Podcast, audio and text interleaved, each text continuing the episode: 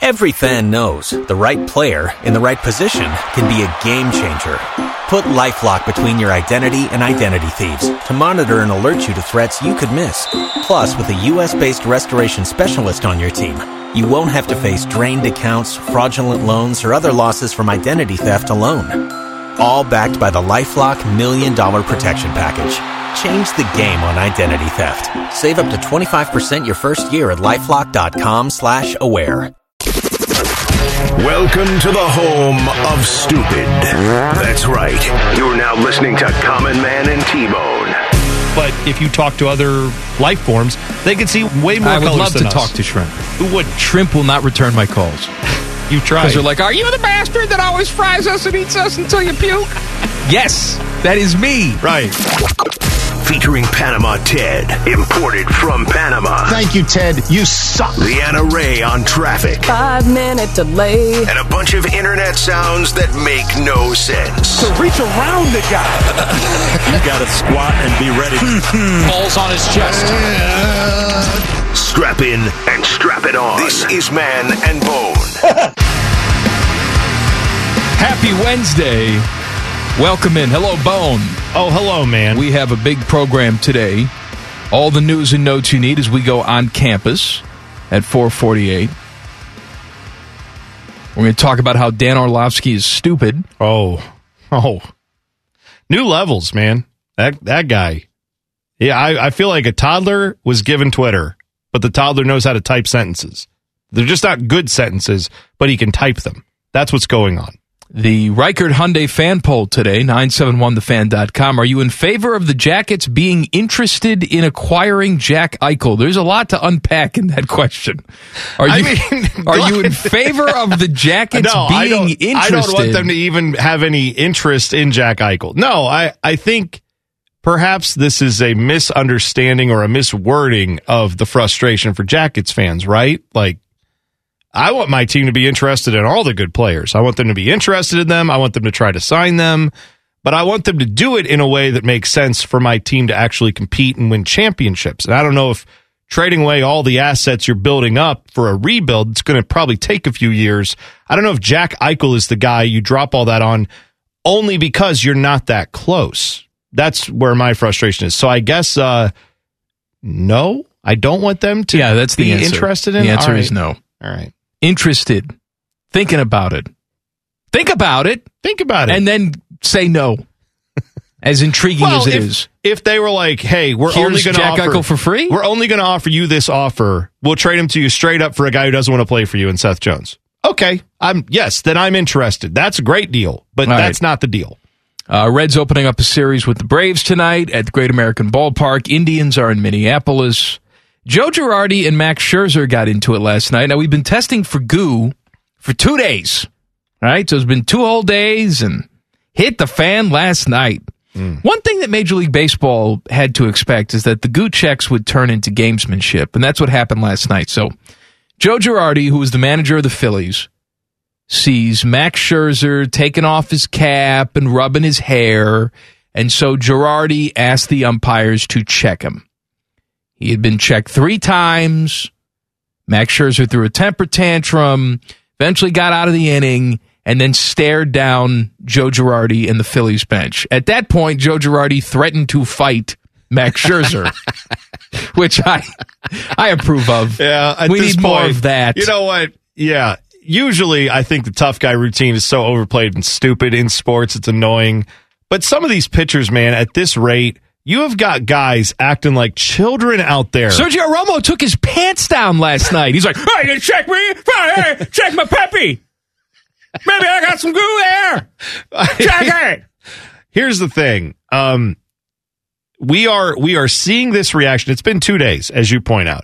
Now, I get that it's a little frustrating to be asked four separate times while you're playing to do something. That is really frustrating for pitchers who are in their routine. Could it be, Mike, that managers have realized, hey, we're now allowed to ask for this? We're always allowed to ask for I, it. but- I said this before they enacted the rule. There's going to be gamesmanship here. Mm-hmm. Yeah, it's it reminds me very much of I think the first coach who ever figured out, you know, if we call a timeout right before this guy tries a 53 yard field goal at the end of the game, he might miss it because it gives him more time to think about it. icing the kicker became a thing, right? And, and then now what do you see from coaches? You see coaches that don't call that timeout, if, even if they have it, and people speculate, will they call it? Will they not? It messes with your head.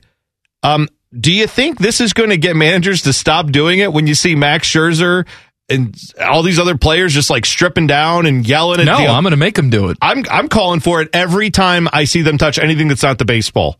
I'm going to be like, oh yeah, I think there. He touches elbow. I think there's goo on there. Check the elbow, please. Yeah, because you're showing me that it's living rent free in your head.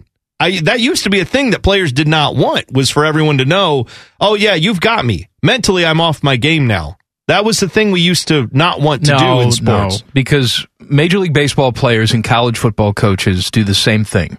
They want to let everybody know how tough their job is. they think everybody yeah. has to know how tough their job. No other profession really does this, right? Like the surgeon that operates on you. Mm-hmm. You know, he operates on you. He doesn't then just tell you, I gotta tell you, your intestines there's like a pretzel in there. You should be paying me extra. I didn't sign up for that this morning. I thought I was having a very simple exploratory surgery. I got in there. It was pretzel time. Give me some more cash. Except this is what's going on in Major League Baseball is there was a rule at the hospital that all the surgeons need to wear gloves before they do surgery. And then every surgeon was like, not going to do it. Part of the unwritten rules. I don't like it. That's not my process. We haven't been wearing gloves for 50 years. And then the hospital was like, Paula Poundstone got here. I'm not going to be wearing gloves. Yeah. It's actually Gardner Van Susteren. Crap hole. Yeah.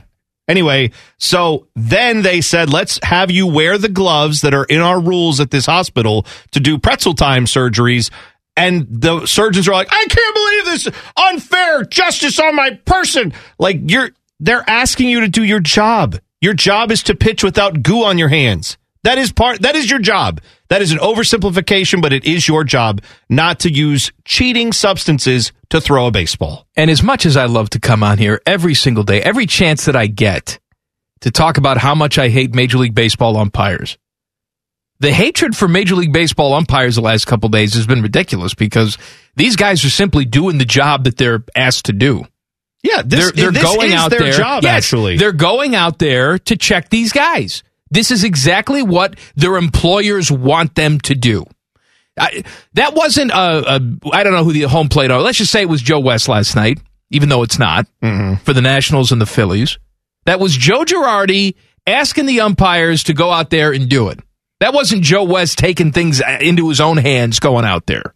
Right. It's I, I here's the thing. The umpires have that job to do. It is still possible for me to not like many of the other things they do as well. In this one instance, I can say this is not them being dumb, and this is not the this is not the managers being dumb in my opinion. This is not Major League Baseball being dumb as much as I think Major League Baseball is dumb on many things. This is them trying to actually enforce rules that exist and the here here's what we need to find out. Ted and I were talking about this before the show because the numbers are starting to come out over the last few days. People who pay attention to spin rates of baseballs have been checking that. Mm-hmm. Numbers are down. Now, they measure them in revolutions per minute, which last I checked, there's not a lot of pitches that take a minute to get to the plate. So I don't know what, like, if there's a 200 RPM reduction in a ball, I don't know what that means as far as the like half a second it takes to go to the no, plate. But, but the people who follow those things know what it means. Well, they know and that it's they're a- the ones writing it off. no, well, we yeah, also don't see yes. a lot of baseballs take an hour to get to the plate well, either. Yet that's what I mean. We we understand what miles an hour is, of course. But what I'm what I'm getting at is this: if that affects actual batting averages. I don't care what the spin rates are. I don't care what your velocity is. I don't care about any of that. What I would like to know is does offense increase because of this? It's you're not going to know in a week. You're not going to know in a month, right? You're going to need to know over a longer period of time. But if they actually enforce this rule for 6 months or the rest of the season and then we see at the end of the season, hey, balls put in play up significantly. Batting averages up significantly and you see more pitchers staying in games longer because they're also able to work counts and get guys out other ways, then then I think that's ultimately a good thing. If those things do not happen and we're doing goo inspections all the time, but nothing's changed with the actual way the game is played, then they have to look at you know, okay, what else can we do here? Is this enough or should we be doing other things? And as you and I have said, there's going to have to be some other approaches that are going to have to change, not just from the pitchers. No one's been caught with the goo yet through two days. Although, Teddy, you said there was a minor leaguer that got caught with the goo, right? Yeah, a pitcher for the Reds, actually, he Go got uh, busted. so, yeah, down in Louisville. Bunch of cheaters. Jeez. Uh, the Pistons win the NBA draft lottery that took place last night. Houston has the number two pick, and the Cavs have the number three pick. Hmm. Of course, we all know who's going number one. we do. I'm looking at you. I, just, I haven't been paying attention. I don't know. I don't know. I just want to look at pitchers getting expe- inspected for goo. Yeah, I don't know either. Oh, Uh, anyway. That's great. Hey, here's what I know, Mike. If you're Hmm. not here with the Cavs when they finish like awful, then you're not can't enjoy it when they still finish awful. Why? What does that mean? I don't think they're going to get any better. But you know, Cavs fan, you know, not Cavs fans.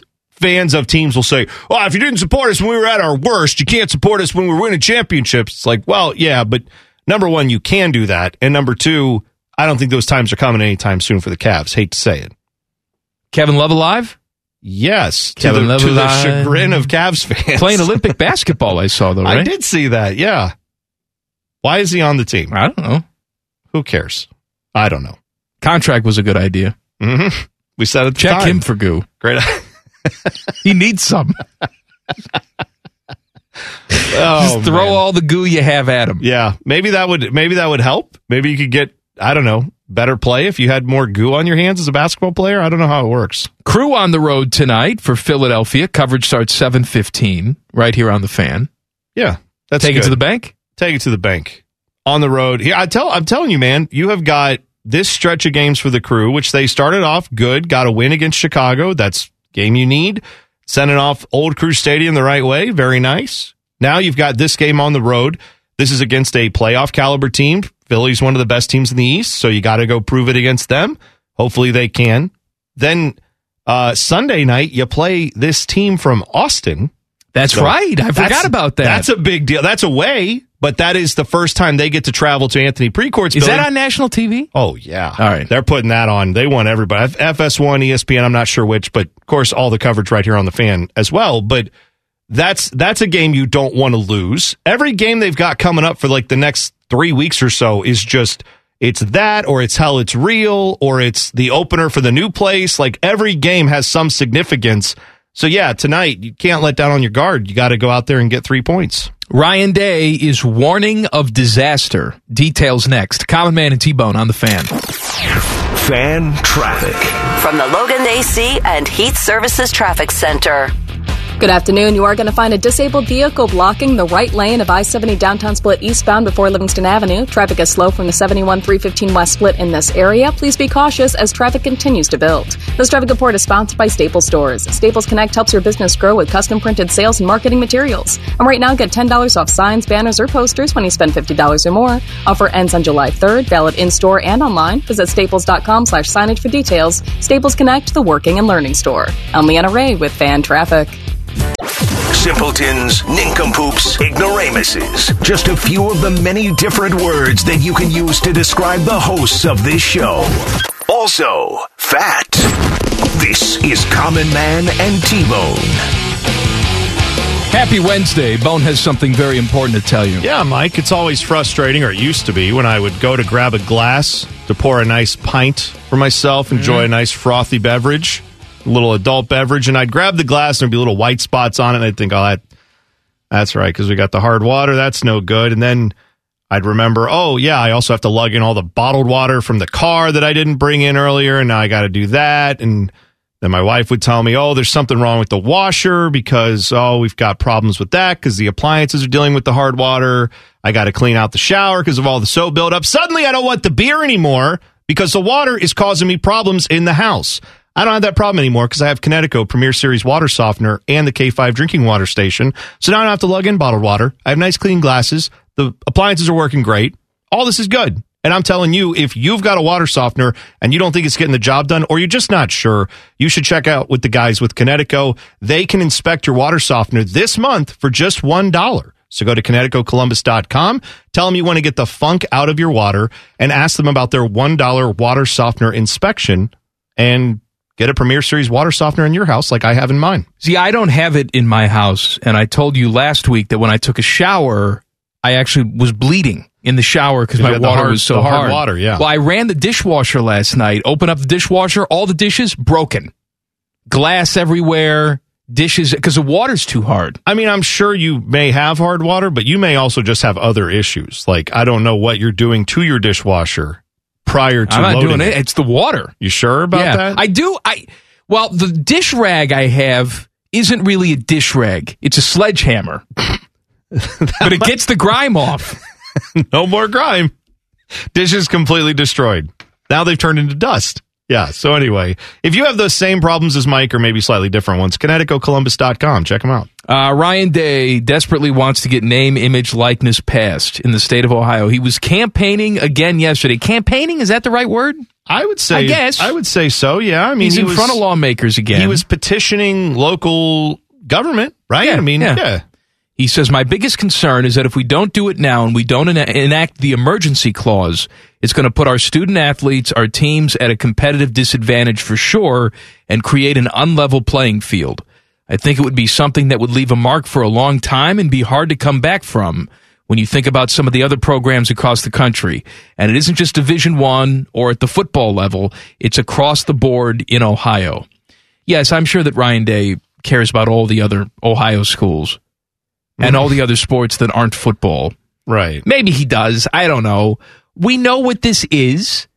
And he's he's not wrong. I think that sometimes we're overstating the importance of, you know, day 1 we have to have name, image and likeness done because if we don't all our five-star guys will just leave and go someplace else. I don't think that's going to be the case, but this is going to get done. It's either going to get done at the state level or the NCAA is going to have some sort of emergency where they they make it so they get it done.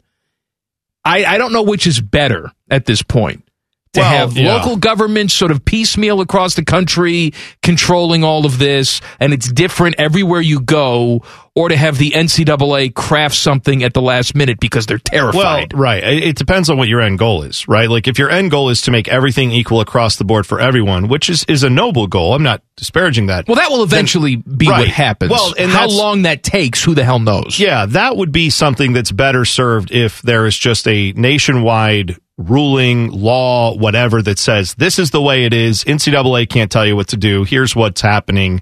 Everyone gets the same thing done. But that's not going to happen before July 1st. So the next best thing is, well, let's make sure the players have opportunities to get paid and capitalize on their image. Should have been happening a long time ago. It's too bad it's taken this long. So whatever law gets passed here, as long as there's something that allows for name, image, and likeness to occur, that's in the short term good. Long term, yeah, I think you need to work towards equality and getting a, a standard set of rules since it is a competitive sports league. By the way, Ryan Day had an interesting quote that I have trouble squaring with that other quote where he said it'll be a disaster, potentially could be a disaster, will be at a competitive disadvantage. He was asked about how this would affect team culture. Because, of course, yeah, there are going to be some guys on the team who are probably going to get pretty lucrative endorsement deals out of this, some guys on the team who won't get a penny from it. Um, and he was asked about that. He said it'll be a challenge, but I think it's something we have to talk about on the front end while we're recruiting people into our school and make sure they understand they're not coming here to make money. They're coming here to get a great education, be part of a program with an opportunity to win championships, better themselves. All right. Well, Here's what I think happened. you don't Tressel took over his body. because he leapt into his body and possessed him. It can't be a gigantic disaster and everyone's going to leave if we don't get this done. And woe is Ohio State. We may never recover. And also, oh, we're not recruiting on the money thing. We're recruiting on the education. Well, You're that, recruiting on the money thing. Maybe not maybe not for everybody.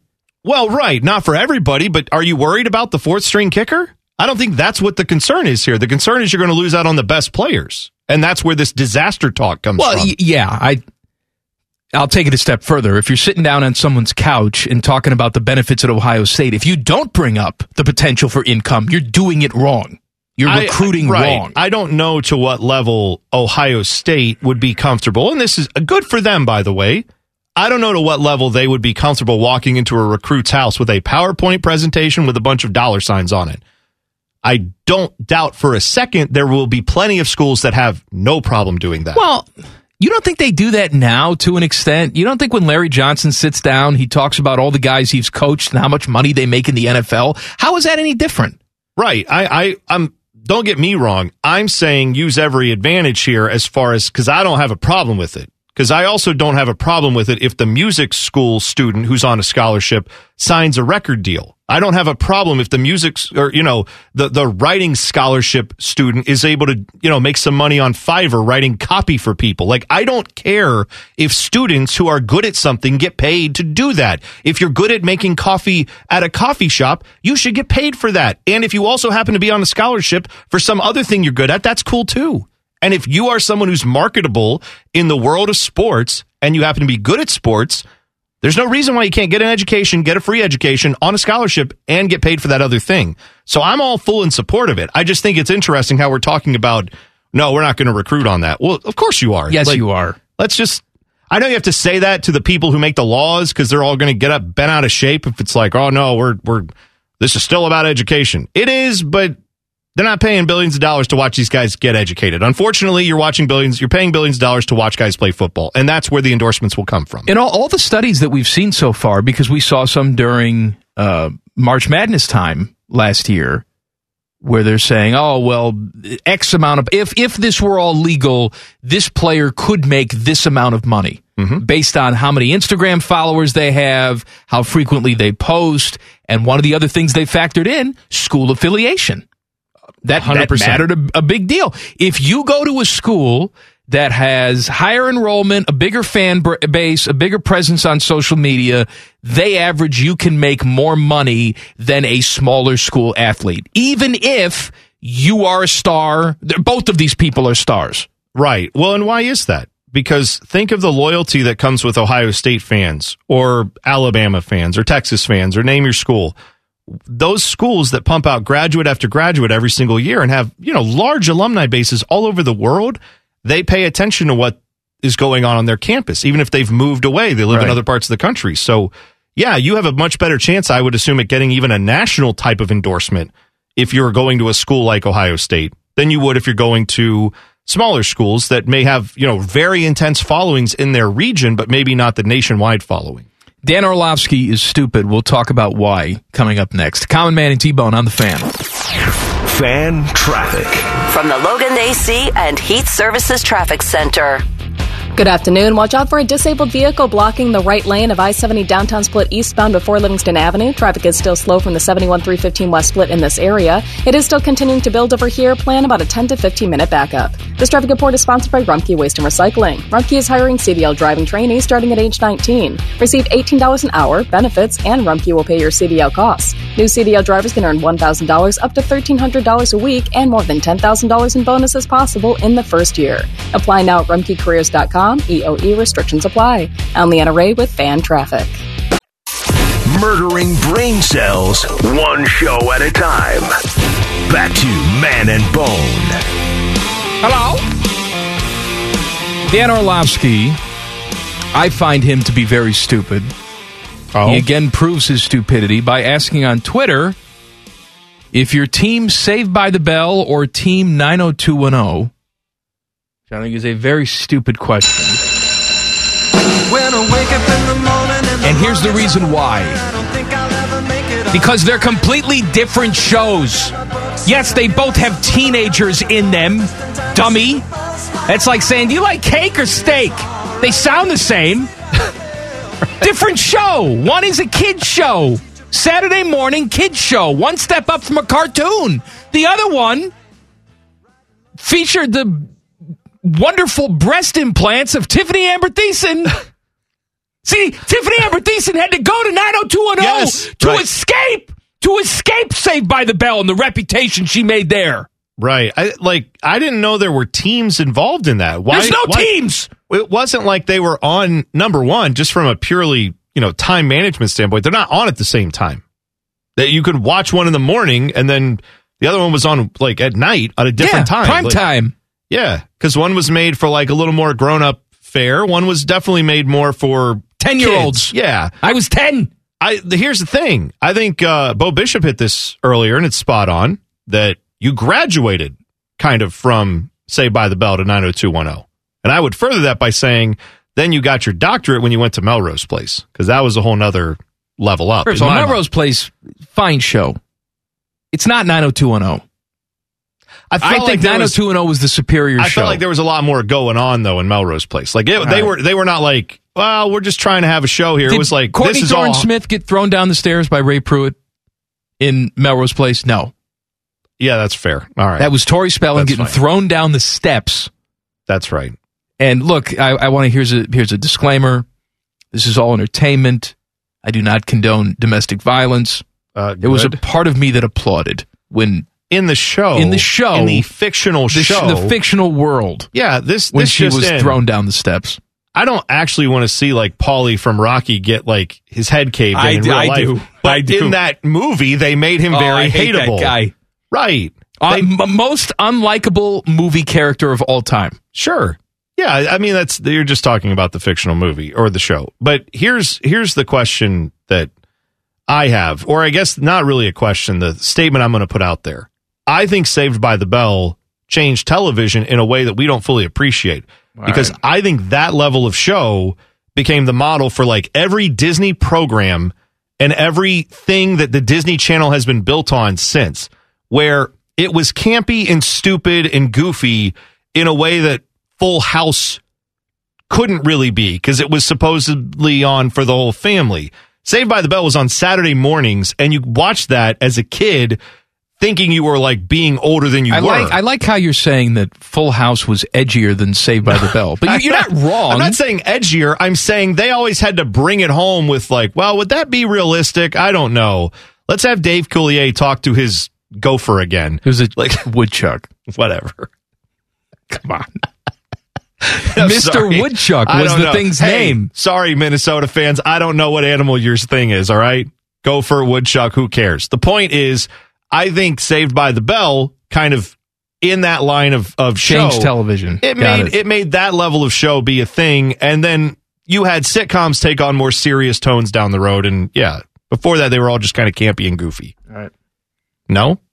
Yeah, I'm not saying you're wrong. I'm just hung up on the whole. Whoa, what are you? 902 an hour Saved by the Bell. I haven't seen either. I'm trying to relate to the peeps. Yeah, it Have you does. seen an episode of either of them? It feels like a robot just got a hold of Twitter and doesn't know what he's doing. Let me let me hit you up with this tweet that he also has sent out. I don't know if he's just trying to like do hot takes now. What do you like better, Alf or Independence Day? what? They both have aliens in them. Uh, Chappelle's show or Andy Griffith show. They're both shows. Right, It's they're like both both kind of comedies. shows fronted by comedians. Yeah. One one of them happens to have like a whole sitcom vibe and everything. The other one was a sketch show, but uh, you know, also like 60 years apart. Anyway, um, Dan Orlovsky also tweeted this recently. Hmm. Uh, this was yesterday. Again, he's just trying for hot takes. Potato chips are gross. Problem number one. Huh? Tortilla chips are everything. also, if you scoop salsa instead of dip, you're gross. You scoop All right. queso and guacamole. Also, Justin Fields is lazy. He tweeted that. Oh too. yeah, Dan Orlovsky. Yeah, he's got a lot of good takes. A lot Let, of good let's takes. let's let's start at the beginning. I can understand being pro tortilla chip. I love I tortilla, love tortilla chips. chips. I'm with you. I, I love, They're you know great. regular to- uh, tortilla chips. I love the hint of limes. I love it when you put some flavoring on it, like a Doritos. I don't know why I said it like that. Dor- Dor- Doritos. hey, is that one Doritos? I enjoy the corn chips. Those are known as Faritos. Faritos. So I can understand how you you would prefer a tortilla chip. Who the hell thinks potato chips are gross? You know who? Someone who does not. I, I feel bad for people like this, where they say things that are stupid uh, when they've not apparently just they haven't had a good potato chip. Like you, you're eating the But wrong even thing. even then. bad potato chips are good. No, I, I agree with you, but I'm just saying I, I hear that sometimes around Thanksgiving where it's like, oh, turkey useless, it sucks, and it's like, well, I'm sorry, you live with people who don't know how to season food because turkey, when it's cooked properly, is delicious. Like anything, if it's cooked poorly, it's going to suck. All right. So that's stupid number one. Yes. Is that he's putting down people who like potato chips. Well, first off, calling them gross. Just say, I don't like potato chips, but that's just me. Different than potato chips are gross and you're stupid if you like them. All right. Number two, we talk about dipping Dip. tortilla chips into salsa, but not scooping. This may be acceptable if you have like a picante sauce, which is very thin. Mm-hmm. So you just sort of, you know, dip the chip in there. There's no scoopage necessary because there's no chunks. But 90% of the salsas we consume in this country are chunky salsas. If you're not scooping, then what the hell are you doing? You're not getting any of the, the chunks. That's the whole point. If anything, you can make a case for dipping queso because the nature of queso is it will stick right to your chip. Chip, chip. Uh, I I really don't understand his point here because you're right. Salsa is the whole point of having a tortilla chip with some curled up edges on it is to grab as much of the goop as you can They out of make the salsa. chips just for this. Yes. They're called Tostitos scoops. Yes, they're actually delicious. And I, yeah, I don't understand what his point is here either, but he's dumb. Can I tell you when I was a kid, uh, and probably, you know what, older than I should have been. I'm talking, I was still 10 years old and my mom did this for me. I did not like textures, onions in, in spaghetti sauce. I did not like the onions and some of the other things that would be put in spaghetti You, sauce. want, to you wanted V8 on your pasta. Yeah, yeah. So my mom, when we were kids, would strain our spaghetti sauce for us. What's the matter and with you? na- Idiot. I was 10. All right. I'm just pointing out that was that was still dumb for me as a little kid to not be able to get over that. But I acknowledge now that was silly and I should have just grown up. Dan Orlovsky is apparently straining his salsa because why even buy salsa if you don't get the chunks? I'm not saying it has to be chunky town all the time, but why are you even getting salsa then? Just like get some tomato soup and throw some spices in it and dip away. Yep. Yep. Um, there is. A, there, all right. There's no way you can think about anything else other than this stupid There. thing Well, from here I'm, try, I'm trying to think of a polite way to say this. There is somebody in the media industry. All right. Um, I I don't care for this person. He has a very good following. I contend this person has never touched a, a bare woman's breast in his life. And so I can't take anything he says seriously because he's never been naked with a woman. I don't know why. Just like if you're on TV preaching your truth, I want to know that you've been naked with a woman. I don't know why that bothers me, but it does. The fact that Beth Orlovsky, aka Dan Orlovsky, openly says he doesn't like potato chips and they're gross, and anybody who likes them is gross. How can you ever take anything he says seriously again? I well, I would have a tough time listening. Like he says, someone- "Oh, this team is the best team in college football." How can you take that seriously, knowing that you give this guy a kettle chip, he's going to throw it in the garbage? Mm-hmm. Yeah, I agree with that. It's a lot of times like when you get sports opinions from guys who say they don't like coffee. I mean, I just can't even hear it. It's so weird. I now that's stupid. Now you're being stupid. It's the- the it's the temperature. yeah, I know you don't like the hot shots of liquid. In your I mouth. have I- I a very s- I have a very sensitive membrane Mm. in my mouth. I understand. All right, I don't like the hot shots of liquid in my mouth. I got it. You know, you and Leanna, you can just put all the hot goo in your mouth that you need, and it doesn't not- bother your mouth. Coffee's not goo. It's just coffee. It's delicious. By the way, uh, Mike Todd, our guy, said, "Are you team Seinfeld or team Touched by an Angel?" yes. all right. ah, I don't know. Well, there's white one? people in both of them, so I don't know. I don't know. Which one do I watch? I don't know. There's such similar shows. Stupid. I mean, not not Mike. This Dan Orlovsky. Yeah, we got it. Yeah. Uh, Baker Mayfield's contract may be done sooner rather than later. Details next. Common Man and T Bone on the fan. Fan traffic. From the Logan AC and Heat Services Traffic Center. Good evening. You'll find an earlier disabled vehicle is cleared from I 70 downtown split eastbound before Livingston Avenue. All lanes have reopened in that area, but traffic is still slow as it recovers. Plan on some residual backups. This traffic report is sponsored by the Ohio State Wexner Medical Center. The experts at the Ohio State Wexner Medical Center Heart and Vascular Center are leading the way by offering complete heart failure care, including heart transplantation without ever leaving Columbus. Trust your heart to Central Columbus's only heart hospital, ranked best by U.S. News and World Report. I'm Leanna Ray with Fan Traffic. The dumb is strong with this show. You're listening to Man and Bone. Hello. Happy Wednesday. Here's what I want. Okay. I want to do away with comments. I don't know if I have a face where people always just feel the need to comment on my eating habits, but it happens all the time. Like today, I said to myself, you know what I want for lunch today? I'm an adult. I can make this decision. I want ice cream for lunch today. Mm-hmm. That's what I want. You can make that decision. I can. I'm an adult.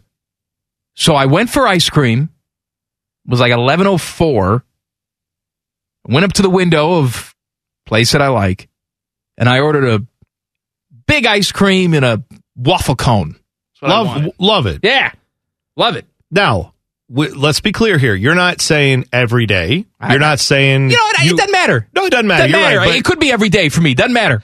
The point is, we know everyone in this, any everyone there, the ice cream people, you, strangers walking by the street, everyone knows what you're doing. You're eating ice cream at eleven o'clock in the morning.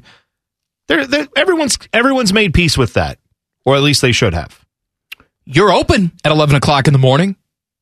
All right, Right. so So clearly you're people are ice cream. there. I mean, no one was there when I was there, but anyway, They were open. Someone, they were working. That's the point. the teenage girl who was working there had a comment for me.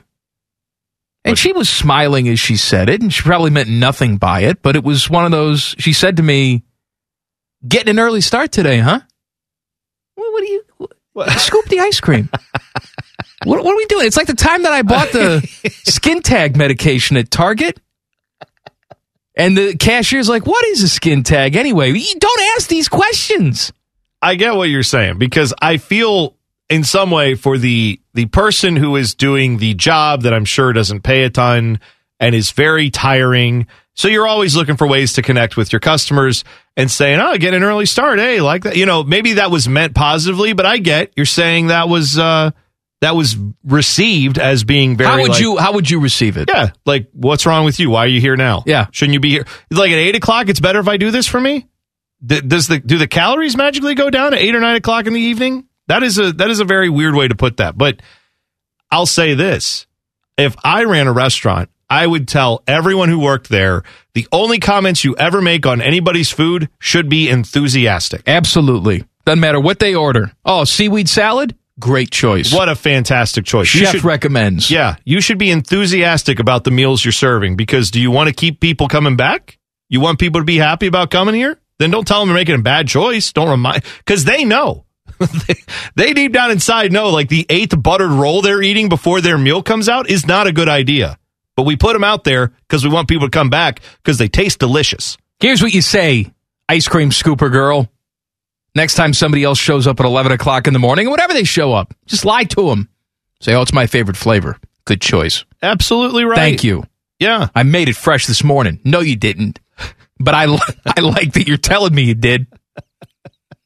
I would, you know, another one that you could do. I'll, I'm giving free tips out if you work in an Yeah. ice cream place. The thing I would love to hear more when I order food is, you know, not enough people order that. That's a really not- Yes. You're you're ordering like That's the good, indie band of this place. Make, right. Makes you feel like Makes you're you feel smart. smart. Yes, like oh, no one orders that. We have so much of that, and I'm thank God you're ordering it because it's great, and I don't think enough people appreciate it. I get you. Here you go, fatty. Don't say that last part. That's what we all know is happening. Mm-hmm. You don't have to say it. Just I feel better when I feel encouraged about my eating habits because yeah, the the shaming is not needed. Right. I'm, al- I'm already shaming myself for having an ice cream cone for lunch at 11 o'clock in the morning. But you're making peace with that shame by saying I'm an adult and I can make choices, and I'm making this Yeah. choice. You're taking ownership at least. Getting an early start today, aren't you? I guess. Yeah, it's like oh, thank you, metabolism a million. I appreciate that. Good reminder. Uh, Baker Mayfield's agent says he thinks a new deal will be done sometime this summer. Baker's previously said he doesn't think about it. I actually believe him. I don't think it's a bunch of hot air. I don't think he cares. I mean, eventually he he'll care and he wants more money, but he's focused on what he has to do. Here's my question to you. Okay. Obviously, you want to get paid. You want to get a big contract, but on some level, do you want to wait until Lamar Jackson gets his extension, which he will? Um, Josh Allen is up for an extension. Yeah. He will get an extension too. Do you want to wait till those guys sign so that the market is set and perhaps you can get even more money than they got? Or you don't care being the first one off the board? You know you're going to get paid regardless. Yeah. I, I don't know the answer on that because I know I know what you're saying that I think Baker is looking at this going, don't sign me this offseason. That's all right. I'll have another tremendous season. You're gonna have to pay more next Exactly. year. Because Right. he is bet on himself guy. But he's also, you know, guy who didn't get the offers and wore the sweatshirt, you know, talking about having a chip on his shoulder and walk on and all that because he also remembers when people doubt him. I get it. So you remember I'm- being I'm- the number two pick in the draft, though? Number one pick. Oh, number one pick in the Yeah. draft. That's right. Yeah. I'm just, no, but my point is, right. He's now gotten some of those accolades, but then if they come in and he doesn't get as big of an offer, I guess what I'm saying is, I wonder if his brain goes, sign me, don't sign me, I don't care. I'm going to play as, I'm going to have an MVP season. You're going to have to pay even more if you don't sign me now. Or is he saying in his head, you know, it's a little frustrating that I've done all this good for this franchise. I'm clearly the guy, and you're dragging your feet on a contract. Like, I just, I could see, knowing what we know of Baker Mayfield from afar, I don't know which way his brain takes that. You know, I guess you can be, you can be of both minds, right? You could feel a little of both, but I wonder which one of those feelings is stronger for him right now. Maybe he would like to get a deal done just to say, I've earned this. It's about time someone recognizes it before the due date to get a deal Well, done. maybe he does. Maybe he likes a little I- show of respect there. That that in, fa- in fairness would probably work out for the Browns if they do it I early. think he's a hell of an actor, though, if it really is bothering him. Because That's every fair. single time Yeah, I hear him talk right. about it, he has that tone where it's like, no, I really don't care. Maybe And- he's fooling us. and he's not the type of guy who typically hides who he is. We've we've seen him be able to let us know. how Well, that's feels. True. If the odds are any indication, the early odds, any indication, the Buckeyes will not have any issues. Why can't I talk? Hmm. We'll do that again. Yeah. All right. But I'm going to do it in my announcer voice. Okay. Which I've not used in a while. If the early odds are any indication, this is also the Mike DeWine voice. I just realized that. the Buckeyes won't have any issues during their toughest games of the season. Details coming up next. I want Leanna Ray to do traffic in an announcer voice. Common Man and T Bone on the fan. Fan traffic. From the Logan AC and Heat Services Traffic Center. Good afternoon. You are going to, I'm not going to do that. You are going to find some slow traffic on 71 southbound between 5th Avenue and East Broad Street. Plan on some backups in that area. And more delays on I 70 westbound between Miller and the 71 East Split. Traffic is slow there as well. This traffic report is sponsored by the Ohio State Wexner Medical Center. The experts at the Ohio State Wexner Medical Center Heart and Vascular Center are leading the way in vascular surgery through advanced procedures and life saving emergency care. Trust your care to Columbus's only heart hospital, ranked best by U.S. News and World Report. I'm Leanna Ray with Fan Traffic. Picture a sports talk show, but without all those pesky sports getting in the way. This is Common Man and T-Bone. on campus coming up at 448 all the news and notes you need. Here's my hot take for you today. All right. Last night you know i like to i like to own physical pieces of music. So i'm just perusing my racks and racks of cds which should i listen to tonight and i picked something out that i normally do not have in the rotation but i was feeling in a mood Mhm. and so i enjoyed some nickelback last night Oh boy, I did. And let me, tell you, let me tell you something, buddy. Oh, here we go. Here's my hot take for you. Here we go. Don't don't give me a here we No, here we go. no, I want to hear it. I want you to Here- it here's out my there. Lay it here's out my hot for me. take. Yeah. Nickelback's problem is that they just don't know how to edit themselves. That's the problem. Because if you took like Nickelback's best 11 songs, you put it on an album, and they released that and then just went away. Mm-hmm. That was the end of Nickelback, right? This is this is our representation. Sure. You drop that on people, they would be hard rock Beatles. People would look at them and be like, Nickelback. This one album is the best album ever. Oof. Ooh. The problem, I'm telling you, Hard I'm rock telling Beatles? Look, man, I got some spicy takes when it comes to music, but I don't think I've ever had one that was putting Nickelback and Beatles in the same It's like, sentence. man, I wish I got more music from Nickelback. No, you don't. No, Hmm. you don't. Because now we live, we live in the alternate world where we have tons of music by Nickelback. Okay. Most of it is bad. I'm saying if you take their 11 best songs, put it on an album, and that was all you knew of Nickelback, they would be Tool. They would be Maynard James oh, Keenan. Oh, oh, oh. That's what I'm saying to Oh. you. oh, I'm hurting. If and let me tell you I'm something. leaking. I'm dying. If Keenan No. came out with an album Oh. every 18 months oh. like Nickelback did, Oh. he'd be Nickelback. Oh, Lord. Oh, okay. First of all, I'm going to give you this little You know what I'm saying. Olive, no, I have no idea. You know it. Don't pretend like you this know what I'm saying. You're gonna be too cool for school I'm now. going to give you this olive branch to show you that I am not just a Nickelback hater. I have listened to Nickelback extensively throughout my life on the radio. I had a few of their albums back in the day. Leader of Men, their debut album that was like their major label debut, was a solid rock record. I will give you that. Okay. That said, on their best 11 album that you're talking about, where you take their best 11 songs, you put them on an album, they'd be, as you put it, hard rock Beatles. All right, I'm exaggerating you- a little bit. Would you, Stop it now. Would you include the song Photograph? No. Okay. No. J- by the way, just, just, because sure. it does, just because I just want to make sure where we're going here. No. If, if you were like, no, don't you Photograph, know me I defend better that than song. that? I don't defend that song. Just Okay. because it's played on the radio doesn't mean it's one of their best songs.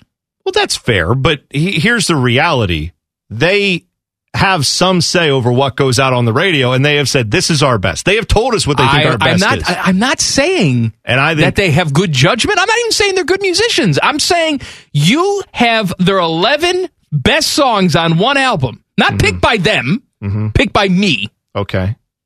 Hard Rock Beatles. Oh, no, no, stop it, no, turn it off, turn it off. This is awful. I don't right. want to hear it. What would you Listen. rather have? Tomorrow's Would You Rather, but I'm Oh, doing a good Would You Rather Oh, for you today. Lord. Would you rather go to an all day, and you cannot heckle him or anything like that? You have to sit there quietly and listen. All day drumming symposium Mm-hmm. from Lars, from Lars Ulrich. All right. Or you have to listen to photograph on a loop all day. I don't want to. I'll I'll go to a drummer symposium. That You'll would be go really to the fun. drummer I would, I would symposium. enjoy that actually. I would really get something out of that because I would love seeing all the other drummers like asking them questions like, "Hey Lars, where's your uh, ride cymbal? Huh? Oh, you don't have one? That's crazy. Who would have known? Oh, you got nine China cymbals though. That's great. Okay, like that. That would be fun. I would actually enjoy that. But let me. So you don't like photograph, but you know what my least favorite Nickelback song is? That everybody likes? What is yours? That they played on the radio? Okay. What is it? Rockstar. I'm through with standing in line to clubs. Yeah, 'cause they're all the same and they suck. I'm never gonna win this. Yeah, I'm just I don't like this song. This would not be on the 11. I need a big old shower, play baseball. Well, somebody knows the words. Yeah, because it's annoying. It's been in my ear for decades. I hate this song. Just because I know the song doesn't mean I like it. All right. Um, I want to point out, though, for the listeners, many moons ago, I said that Nickelback was Canadian Creed, and you screamed at me and I- said that was listen. horrible comparison. Let's not. How dare you? It is a horrible comparison. And now you're basically saying Nickelback is the Beatles. So no, it's not what I said. And the you know what? I don't slightly. I don't like the way you're spinning this. not spinning. All right? I'm just saying. I don't like how you're spinning stuff. Now this this is a spicy take. I had I have a little spicy hot take when it comes to music that I'll lay on you, and I don't What know if it?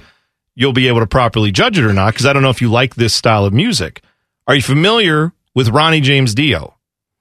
Yes, I'm not familiar with Dio the band. a ton of that stuff. Okay. Cause uh, see, I, I am a huge fan of Dio and I contend that if you go back and listen to it, listen to it, Holy Diver, their Dio's like first album. Teddy, pull up some of this. That stuff. is the best 80s song. That is the best 80s album.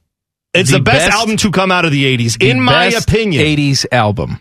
Most quintessential What, ma- 80s what album. makes it an 80s album? It sound every every song on it sounds exactly like the '80s. It's got operatic vocals. It's got like keyboards. It's pull pull, pull up uh, "Rainbow in the Dark." That to me is like yes, that sounds like a song where you hear that you could be in 2250, like uh, hundreds of years from now.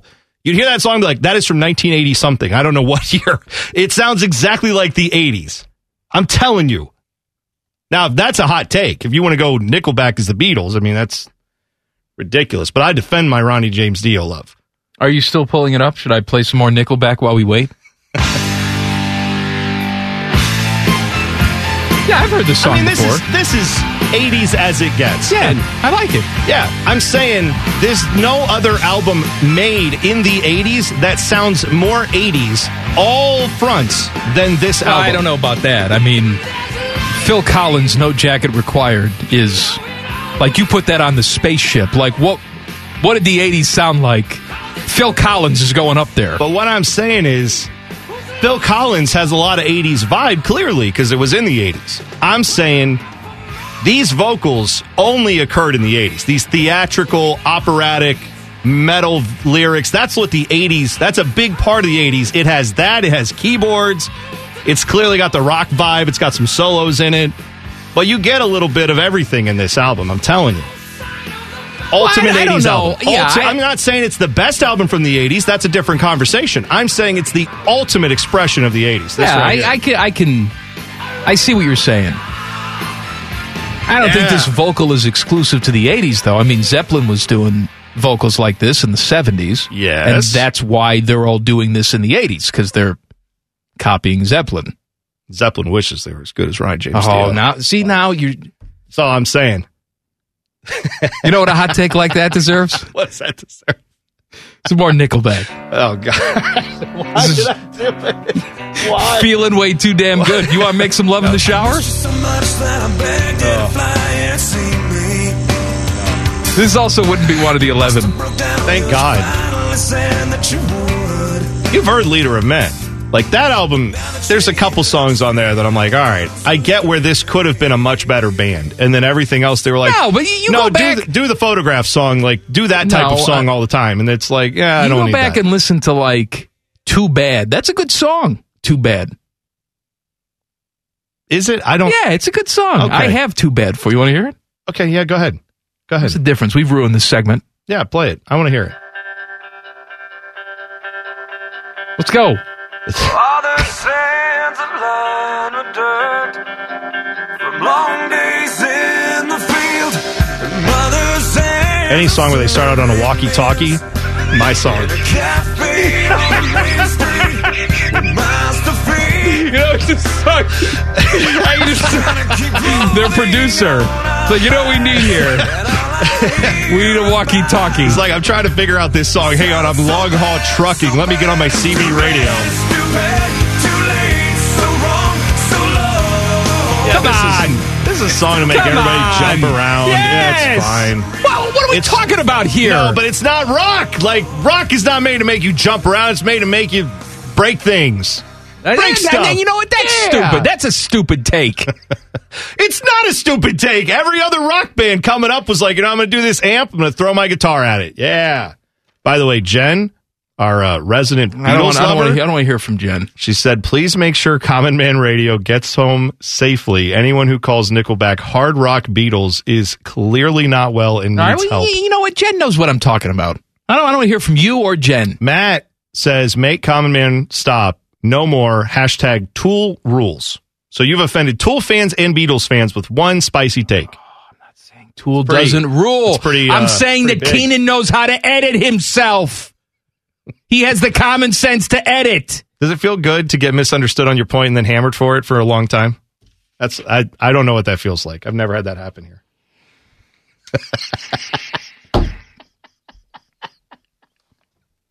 What did, what did I tease here? I don't All right. know. Walkie-talkie Buckeye, fo- songs? No, Buckeye football. Teddy was that, that's a good song, right? Ted, come on, too bad. Good. I heard you. I saw you grooving over there. Oh, I love it. Yeah. All right, thank you. now now Ted's reviews mean something. When you ask him like, "Hey, does this movie suck?" He's like, "No, I thought it was all right." You're like, "Oh, Ted, go to hell." Like everything.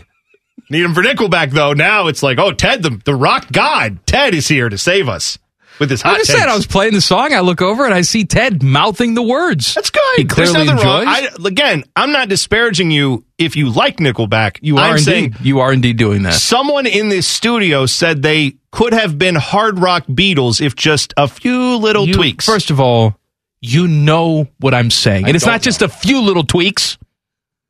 It'd be like removing the whole band, replacing them with better people. Yeah, I agree. Totally agree on that. I'm gonna. You're gonna grow out your hair and perm it like Chad Kroeger. I'm gonna. I'm gonna make you perm your hair. Let him live, by the way. I don't. Besp- that dude is worth a gajillion dollars. What do you think his net worth Because is? he writes songs like Photograph, Let Him Live. What do you I'm going to say $75 million. He's made a lot of money. Nickelback, very popular. I would assume he's made a good amount of that. He's like Chad the most notable member of that band. net worth. You know, you're you're you're right on. Eighty million. You're There right on. Yeah. Let him live. Well, I got the Canadian conversion wrong. He That's cut off his his perm. That's not good. Oh, he did? You just have to embrace it. He cut off the hair? Yeah, he's got short hair now. Looks like he frosts his tips, which is totally on brand. But Yeah, you got to leave that long. yeah, you got to leave it long. Embrace Yeah. it. Embrace it. That's who you are. Like Kenny G's not cutting his hair, right? Kenny Imagine- G knows who he is. Imagine if Kenny G did do that and then became like an EDM guy and was just like, I do raves now. No more smooth jazz. I'd respect the I'd respect the move. All right, Buckeye football odds coming up next. Common Man and T Bone on the fan. Fan traffic. From the Logan AC and Heat Services Traffic Center. Good afternoon. You are going to find some slowdowns out there. Backups on I 70 westbound between Miller and the 71 East split. Plan on some slowdowns. And more delays on 71 northbound between Greenlawn Avenue and I 70. Traffic is backing up there as well. This traffic report is sponsored by Rumpke Consolidated. Rumpke is hiring CDL drivers age 19 and up. Drivers can earn $1,000 to $1,300 a week and more than $10,000 in bonuses possible in their first year. Drivers are home daily, receive great benefits, and more than $10,000 in bonuses. Apply now at rumpkecareers.com. EOE restrictions apply. I'm Leanna Ray with Fan Traffic. Brought The radio home of inside jokes that may or may not become stickers for your car. This is Common Man and T-Bone. Sportsbetting.ag has set lines for 46 massive matchups for the 2021 college football season. The Buckeyes are listed several times on here, and at least according to the early Vegas odds, even their biggest games of the season aren't going to be that difficult. They show up week two, Oregon at Ohio State. Early odds on that, Buckeyes favored by 10. All right, so Yeah. one of the biggest games Sounds of the about right. season, Buckeyes are double digit favorites. They show up again on this list in week eight, Ohio State at Indiana. Buckeyes are favored by 11. Early odds. Of course, these will change Mm-hmm. as the season goes, but you can get action on this now if you want. Uh, week nine, Penn State at Ohio State. Buckeyes favored by 10 and a half. Week 13, Ohio State at Meat Chicken. Buckeyes favored by 11 and a half. Can't make it high enough. So this is uh Buckeyes are on there four times. At least this sports gambling website says these are the biggest four Buckeye games of the year. And at no point are they favored by less than double digits. Right. And that is with I know I know we do know, but that is currently without a starting quarterback being named. Yes. Like when the name of the starting quarterback comes out, then you will have everyone not everyone. You have a lot of betters who will go, "Oh," and then throw money on this and the lines will go up. Like to to cover the fact that betters are like, "Oh, now I feel comfortable betting because I know who the starter is." Even though yes, most people should know, that's not how most people bet. Most people are casual betters. So, yeah, it's it's it's not a surprise to me. Perception is that Ohio State has a schedule that they should be able to manage because you have built a system here. Urban Meyer built that system. Ryan Day has continued it, and the pipeline is great. You have studs everywhere on the field. No one believes that any team on this schedule should come within mostly two touchdowns of the Buckeyes. That's pretty much and, how I read and that. this is what's accepted or expected of the big time programs now. You look at other teams that are in the same boat. Alabama, Clemson, Mm-hmm. right? They are replacing first round pick quarterbacks. And I just saw that, you know, Alabama has a big game week one, big game, air quotes, with Miami. And they're favored by 18 in that game, Yeah. right? Who's their quarterback? Who the hell knows? Doesn't matter. They're Alabama. No, it doesn't. And that's that's you're exactly right. The talent that's here is uh is hard to deny. By the way, if you're a if you're a better and you have not thought about this, just keep it in mind. A lot of times early in the season in college football, the first half over unders tend to be severely skewed towards helping you if you will take the over. All right. They keep the numbers low because no one has any idea what's going on. Ohio State fans, if you have paid attention to it, you know how the Buckeyes tend to do in the first halves of games. Usually, last year might have been a bit of an outlier. All I'm saying is the first couple of weeks, I don't think they're going to put.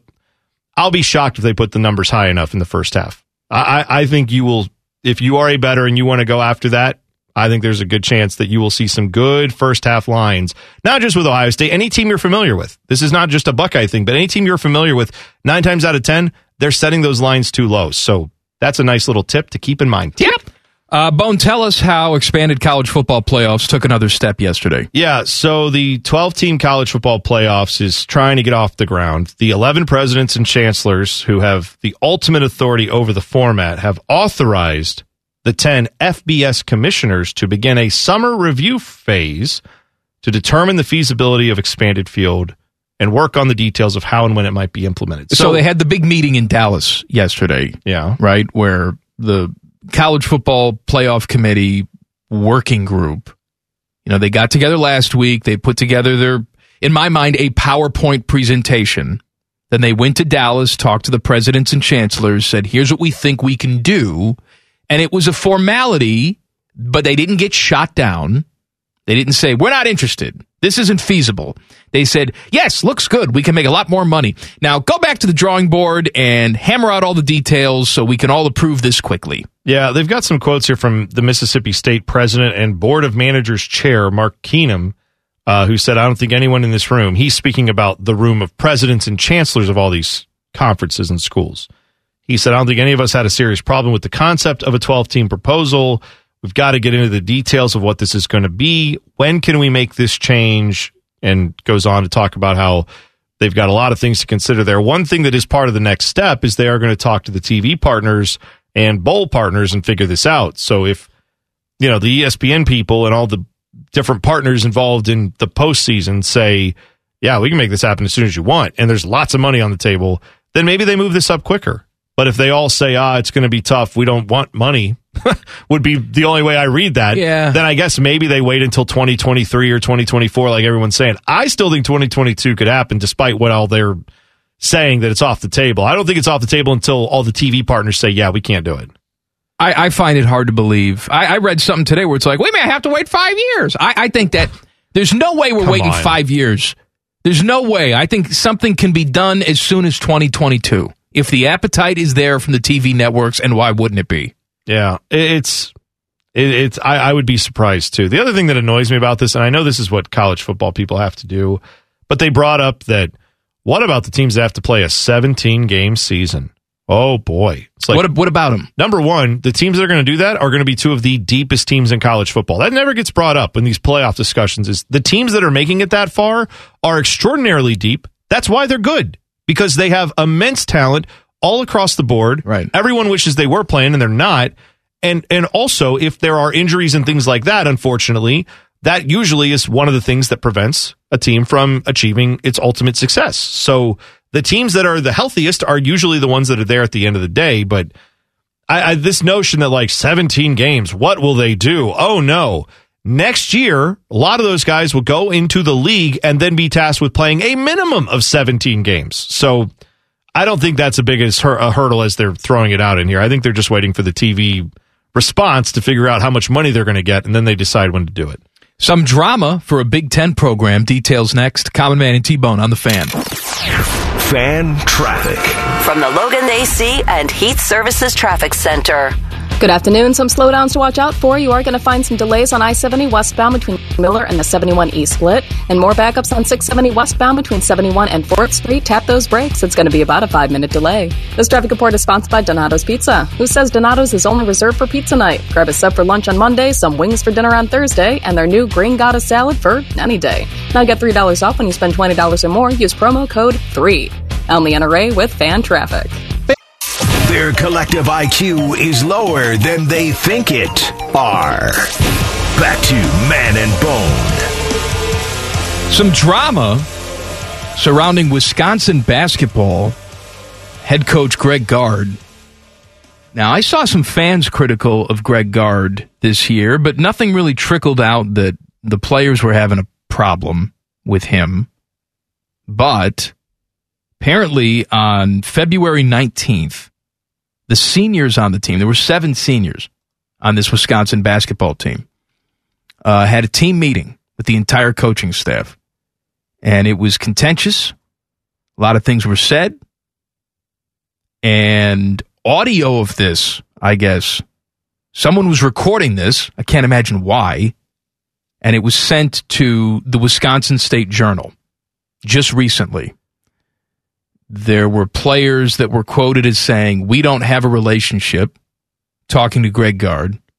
I personally don't think you feel like you care about our future aspirations. Another player said, I don't know if I'll ever talk to you again after this.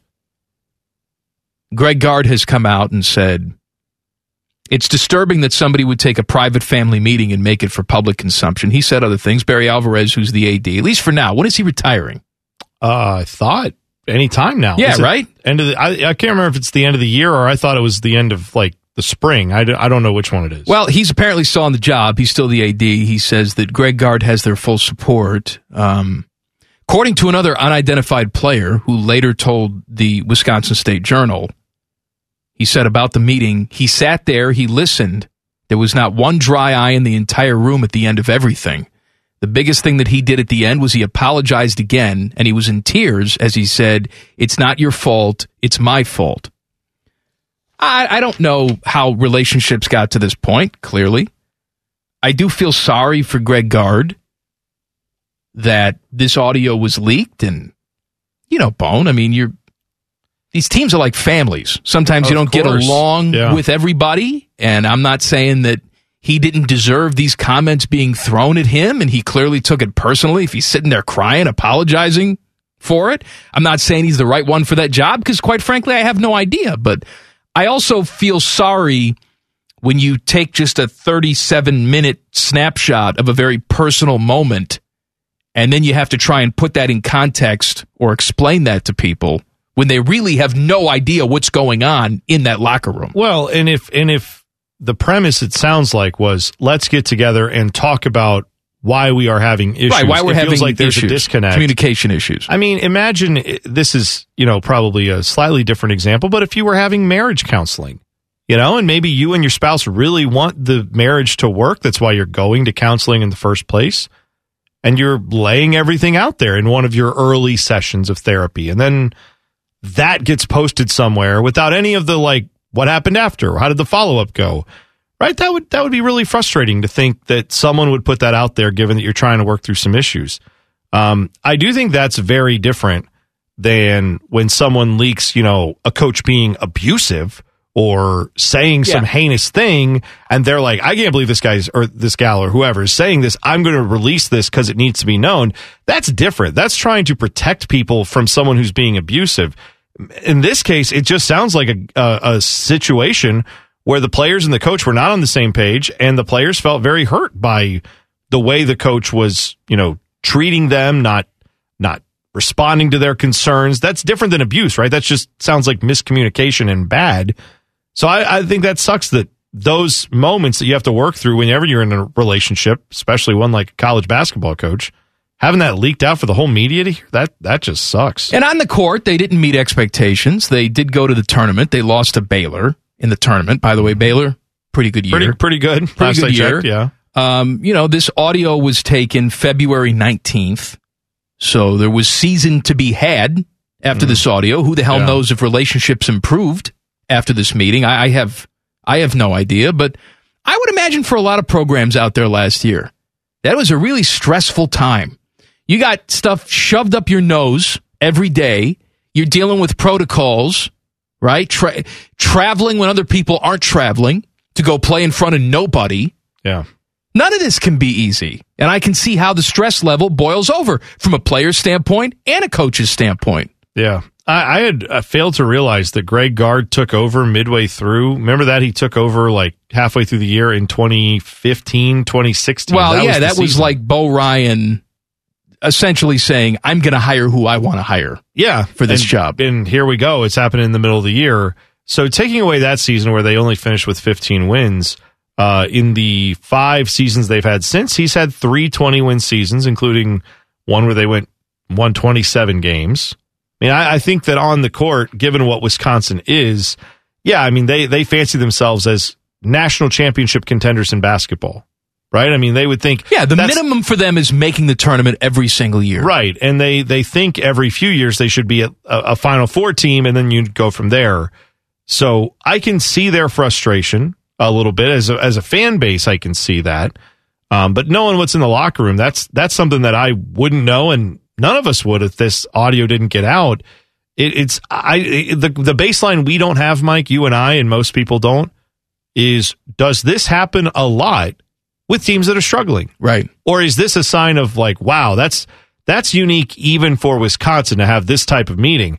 I presume when people say there was a closed door meeting and no nothing was held back and they got a lot off their chest, that happens all the time in sports. I presume it sounds like what this phone or what this recording sounded like, where there's harsh feelings expressed. Players Because you know it's not getting out of that room. Right. You can finally say, like, look, man, I don't like you. I've never had any relationship with you. And then someone can apologize and say, I'm sorry. I didn't realize I was doing that. Yeah. That's how you move forward. So I, I do feel for not just Greg Gard, for all of the guys on this recording, because it just, you don't want to have that out there. It's It sucks. Yeah, I'm not saying Greg Gard's a good guy or a good coach or he handled the situation the right way. I just think it's tough to take a 37 minute snapshot and then make a, a judgment in a deeply personal conversation. I know that if you look, man, I've been here 18 years. You know, we've had we've had conversations, heart to heart conversations. You and me and other people at this staff. You take 37 minutes out of context, there, none of us are going to look good. You can take weeks. I tell you that. You could take weeks or months out of context and just say, like, hey, this, this one week, you know, seven years ago, maybe you guys were having a little rough spot in your relationship at work. That's okay. That happens. But to throw that out there for everyone to see, that's that's rough. Then, as Nickelback said, we made love in the shower one more time.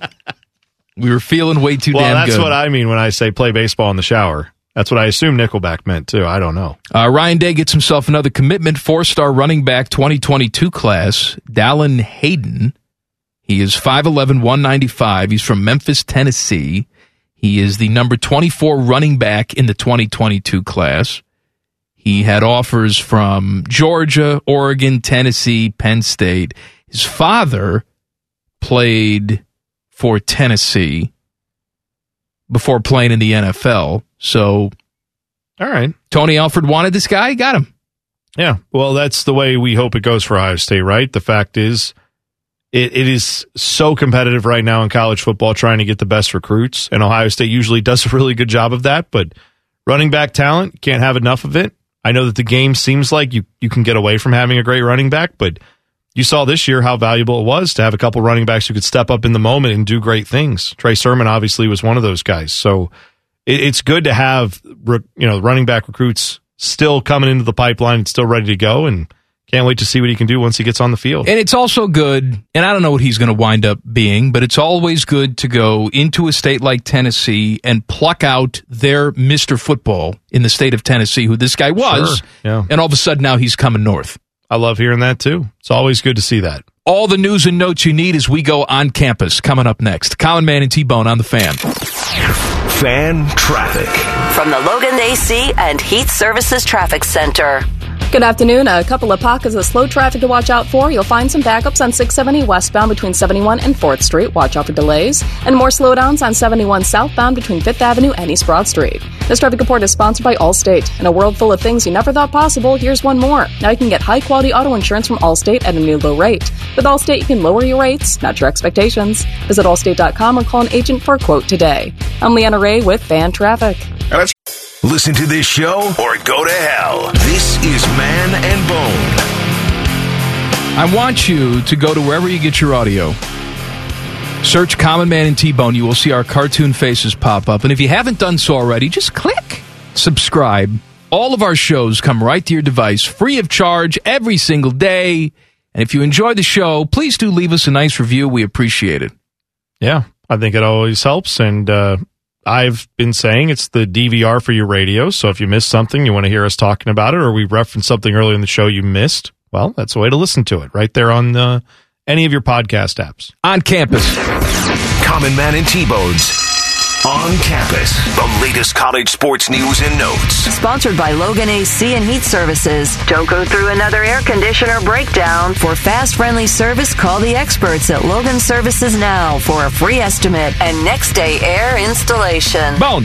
Well, man, NCAA President Mark Emmert has issued a memo detailing the intent to have temporary name, image, and license measures in place by July 1st. Uh, they are saying that if they can't get something done in all the states, especially in lieu of the 9 nothing Supreme Court decision in favor of former players against the association, uh, he said, yeah, we're going to have permanent name, image, and likeness rule changes at some point, but they're unlikely before July 1st. So instead, they're developing interim solutions that will fairly allow student athletes to take advantage of NIL opportunities regardless of the state. Nicole Auerbach is the one who got this memo and published it to The Athletic. Also, in this memo, he used the term um, the introduction of the NIL era, name, image, and likeness era. So obviously he's acknowledging it. Everyone is acknowledging it. The question is, how fair will it be, and will the NCAA ever be able to figure out a way to get ahead of this stuff and actually do proactive things as opposed to reactionary things? But uh, I'm going to guess that won't happen anytime soon. Meanwhile, in the world of college basketball, ex Creighton Blue Jays men's basketball assistant Preston Murphy got a show cause penalty. Oh, no. Uh, program was put on two years probation. This is due to him uh, accepting improper payments, a level one aggravated violation, which was uncovered during the FBI investigation that rocked college basketball. So, yet again, another college basketball coach getting a punishment for something related to that gigantic cluster of information that took down Rick Pitino and implicated, you know, everybody else in college basketball pretty much. And yet now the guys that we're getting are pretty much like assistant coaches who are no longer with the team. But you know what I find interesting though, Bone, is that every single time we talked about talk about name, image, and likeness, or these college athletes getting paid, the answer always comes back from some people. Well, you can't trust these guys with money. It's just going to breed corruption. They don't know what they're doing. You've got coaches and assistant coaches, right, taking bribes. Yeah. Essentially, taking bribes from big shoe companies, paying out for recruits, the middleman for all this corruption. It's not student athletes. Right. It's the coaches most of the time. Let's take away their I money mean, too. I don't know. Like, corruption is such a weird word, and I know why it's used, but corruption makes sense when there's a rule against something. You're going around the established rules, that's corrupt. But money itself is not the corrupting part of this, right? Like, paying a guy to play basketball or football or whatever is not the corrupting part of this. It's the fact that it was done against the rules. The payment we're talking about, by the way, that got a two year show cause penalty for this assistant coach was $6,000. $6,000 is a nice chunk of change. Do you think there's not going to be a hundred college basketball players that are going to get more than $600, $6,000 in name, image, and likeness the first year it's enacted, let alone down the road? Like, that's the punishment these guys are getting because they skirted the rules. If you take the rules away and just say, all right, well, that was stupid, we shouldn't have those rules anymore, you will not see as much corruption. I promise you. It'll be different forms. There will still be things you have to watch for, but it won't be as bad. Uh, going back to football, Texas freshman wide receiver Keith Ron Lee has been suspended after an arrest on an assault charge. The program announced Tuesday, according to the Brazos County Jail records, Lee was arrested Sunday in Bryan, Texas, and charged with assault of a family member. His bond has been set at $5,000. Other details of the incident have not yet been made public. Uh, Texas wide receiver Jake Smith, meanwhile, has entered the transfer portal. According to 24 7 Sports, he started six of the seven games he played in 2020, caught 23 passes for 294 yards and three touchdowns out of the slot. That uh, followed a strong debut season in Austin, but he is looking to move on. He suffered a foot injury in the first day of spring practice this year, prevented him from working with the Longhorns' new staff. And of course, since there is a new staff, that's one of the reasons you might see some transfers occur. And finally, Oklahoma got some good news in football recruiting. Gavin Sawchuk, number two Oh, running back Gavin Sawchuk. in the 2022 class, is committed to the Sooners. So they got their running back. We were just talking about Ohio State getting the running back they wanted. So there you go. Uh, Travis Kelce, he's pretty good. Yeah. Last year, set a new single season tight end record with 1,416 receiving yards. And by the way, did it in 15 games. So let him live. He's pretty damn pretty great. Uh, the first tight end to ever record a 1,000 yards in five consecutive seasons. However, he was saying that last year was a failure to him. He says, Last year was a failure to me, to be honest. That's just what I have in my heart, the type of player I am. If we're not going out there and winning Super Bowls, the season isn't a success. Well, yeah. I mean, I get why you would say that once you've won a Super Bowl, right? Yes. Maybe maybe there are players who have never won the Super Bowl who would say, "I still want to win that. It's a goal, but I have found other ways to measure success because I'm not in control of all of this." But when you know you're on a Super Bowl team, it's a disappointment every year you don't win one. Travis Kelce, at this point, like I just said, he's got five seasons of a thousand yards. That's old hat to him. Yes, he set a record last year with fourteen hundred yards. Congratulations. He's one of the best in the game. He knows that already, though. Last year wasn't his coming out party, where he can take some solace in that. He Right. knows he's on a team that's expected to win the Super Bowl every single year. As long as you have Pat Mahomes in his prime, you're going to have high expectations.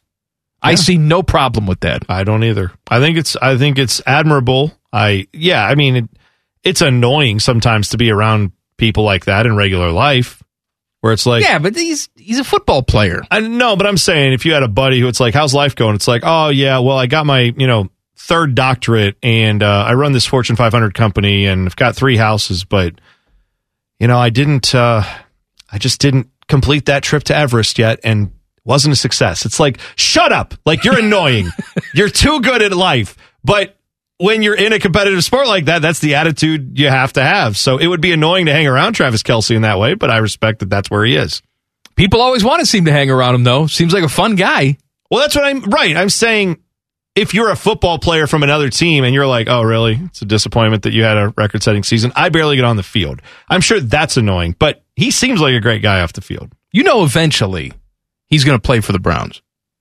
Now he may be 37 years old and washed up and not any good, but eventually he's going to play for the I- Browns. I'm- yeah, of course. You'd love he to loves see the it. Browns. Of course he does. Northeast Ohio, yeah. He's there. He works out with all those guys all the time. I want Every him to single come to the time I Browns. see, I'm not it's opposed. like Baker posing with Travis Kelce. I'm not opposed to it. Bring it on. Let's go. If you've missed anything from the first two hours of the program, we got you covered with the rundown. Coming up, Common Man and T Bone on the fan. Fan traffic. From the Logan AC and Heat Services Traffic Center. Good afternoon. Plenty of slowdowns out there right now. You are going to find some backups on 670 westbound between 71 and 4th Street. More delays on I-70 westbound between Miller and the 71 East split. And you are going to find some backups on 71 northbound between 670 and 11th Avenue. Tap those brakes in that area. This traffic report is sponsored by Taco Bell. With double the seasoned beef and a large drink, Taco Bell's earth-shaking nachos deserve a name with some oomph. Something grand, like Grande. It's Taco Bell's Grande Nachos at a participating U.S. Taco Bell location near you for a limited time. I'm Leanna Ray with Fan Traffic. Dare, dare to be dumb. The team that is better on paper will win at least 50% of the time. This is Man and Bone. Hello? Common Man and T Bone brought to you by Hinder Motorsports here on the fan. So I was watching like Animal Planet last night. Mm-hmm. All right. And I had an epiphany. Because I was reading a story yesterday about how scientists have identified 1,715 star systems in our cosmic neighborhood where alien observers could have discovered Earth in the past 5,000 years. Oh, wow. By watching it transit across the face of the sun. So they're saying if there are intelligent beings out there and they're close by, they would have been able to watch Earth from a distance. Yeah. Okay. Yeah, makes sense. You know, there are a lot of people out there that believe in aliens. Beanie Wells Mm-hmm. said that he was had a discussion with aliens. Mm-hmm. I'm not minimizing that. I'm just saying it's never happened to me. But there are a lot of people that have abduction stories, and perhaps they're true. But I was watching Animal Planet last night. And, you know, these are zoologists. Their entire job is conservation. They live for animals, the success of certain animal species. Of course. But what do they do? In order to help these animals, they've got to find these animals. They've got to tranquilize them. They got to put them down. Sometimes the animal's struggling because the animal's scared. Yeah. Doesn't know what the Right. hell's going on. Right. You got to put a tracker in the animal to figure out what the animal's, where is it going? What is it eating? Because the more information we know about those animals, that's the best resource we have to make sure that they multiply and move on and Yeah. don't become the- endangered on this You want planet. the species to stay healthy. Correct. But you know, all these people care deeply about the animal, but they're holding the animal down, and the animal's struggling, doesn't know what's going on. In your mind, you're saying, "Oh, they're trying to help you. Stop struggling," but the animal doesn't know. Of course. Maybe that's what's happening with all these alien abductions. They're Oh. taking us because all those evil aliens they did experiments on me. It's like, well, maybe they did. Maybe it's like the zoologists. Maybe they're here to make sure that we don't die. Because the, the, the aliens are like, these people are so stupid. If left to their own devices, they're going to kill each other off. Mm-hmm. We got to drop in every now and then and run some experiments and maybe throw a little something in their DNA so they stick around. Oh, sure, yeah. But we're too stupid to understand that because we're the gazelle in the animal park. I, I like this theory a lot. It just like it it is something that I would like them to intervene more, is what I'm saying. Because at some point get better at, at like figuring out how to help us. Because if you're just like taking us up there and then the person you send back is like, No, I swear they were doing this and that, and it's like the guy in the trailer park, no one listens to him, no one believes him.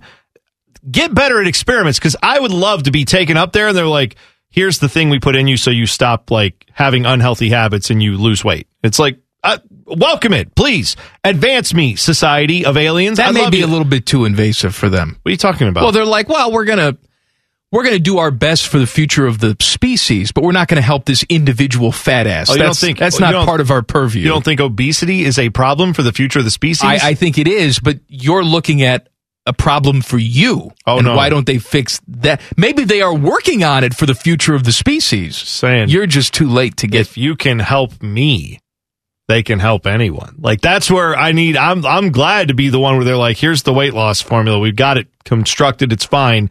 Salad tastes like chocolate chip cookies now. Enjoy. Like that's.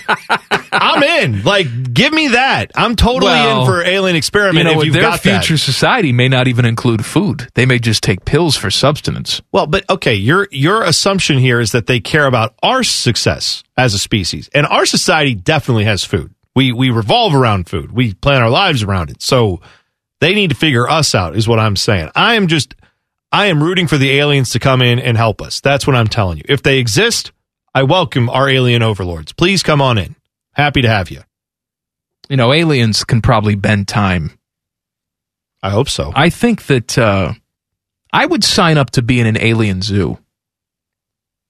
Like Well, for I one, mean- for one year, if they Oh, said we'd, we'd like for one year, and then you come back and it's the same time. They can fold you back into They time. fold you so I don't Right. miss a year of my Yeah, child's yeah, life. yeah. None of that. But it's like, would you like to come to our planet and you will be in a zoo? Mm-hmm. Right? You, Sure. And the, zookeepers will take good care of you. You know, you'll just be out on display for the public. They'll see you pleasure yourself or whatever you did because you know what? You're just an animal. You know, they're That watching would- you. You're eating your food. that would be quite the adjustment period back into real life. It's like, what are you doing on that public bench? It's like, what? It's been a year of me just being out, doing whatever. They People told me just to do what I want. do what I wanted. then they threw Big Macs at my face. Sorry, I got to go eat this salad because I'm really hungry for cookies. Do you have any milk to go with my salad? Yeah, it's just, it would be a weird experience, is what I'm telling you. But I'm, buddy, I'm rooting for it. I didn't know this. Last thing on the the different like galaxies and stuff. The Hubble telescope. Do you know? You know how the they now have estimates of like there's billions of galaxies and all Yeah. that stuff. Do you know how Yeah. they got there? They have a telescope. The Hubble telescope when it went up had a I forget what the name of the the apparatus was, but it looked into like a pinhole of space that was what they believed to be billions of light years away.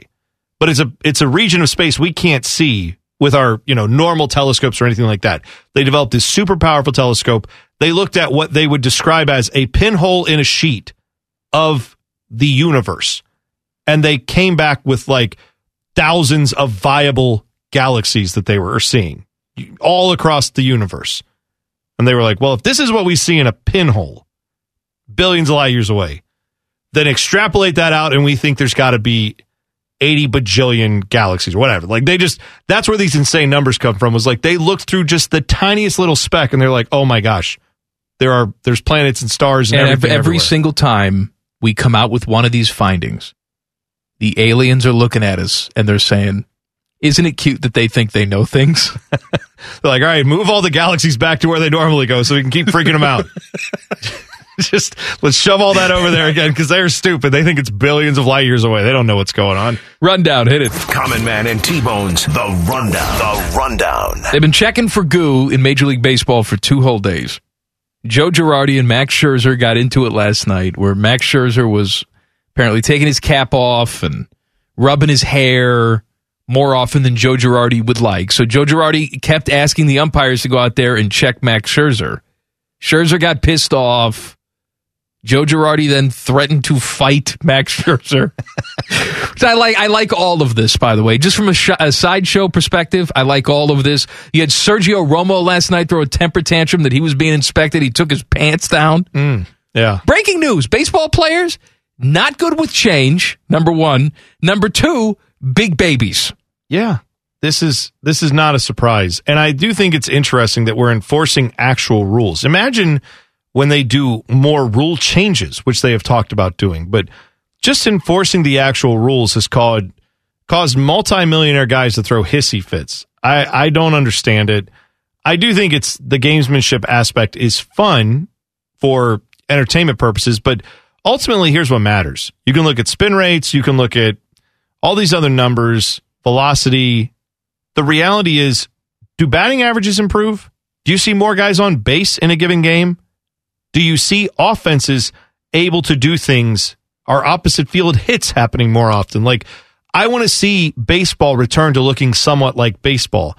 So, as much as I appreciate them cracking down on the goo, because I don't think you should be doing that, if that doesn't ultimately fix the game of baseball, or if that's not enough of a fix, then we got to keep on doing Well, this it. is not going to be enough of a fix. I know they're going to have to implement other rules. But what I don't want to see is the umpires go hot and heavy for two weeks, and then after that, it's like, all right, we did, we, all right, we made our stand, we got it, and then we go back to normal, and everybody just starts using goo again. That's not going to work. You're going to have to find a way to not only get this to be adopted over a long period of time, you're then going to have to have hitters say, all right, now we see that pitchers are going to throw us a little more evenly, and they're not going to have ridiculous stuff.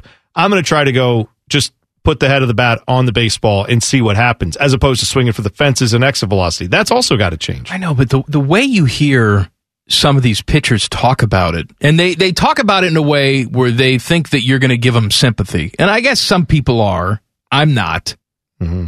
Baseball players and college football coaches always want to go out of their way to tell you how difficult their job is. I don't really care, but the way you hear some of these pitchers talk, it's like, can you believe I have to go out there and underhand it? What, what do we do? You're still throwing a hundred. Yeah. Maybe it doesn't wobble like a knuckleball going a hundred. It's not supposed to, dude.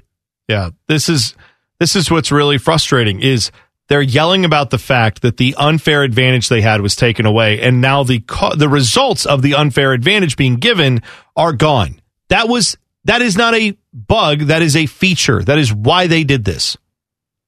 I like Kris Bryant's quotes because everybody's like, oh, they're going to lose control. They're just going to start hitting guys.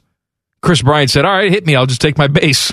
Yeah, right. I mean, they'll learn not to do that when enough people keep getting on base. It's it's almost like they're trying to get pitchers to throw the ball over the plate and not try to paint the corners and not try to be crazy with their velocity. It's almost like they're trying to get the ball back over the center of the plate so more guys can hit it and more guys can actually get on base. Here's why baseball did this. It's like, well, they've been doing this for 40 years. It's like, well, they haven't been using spider tack for 40 years.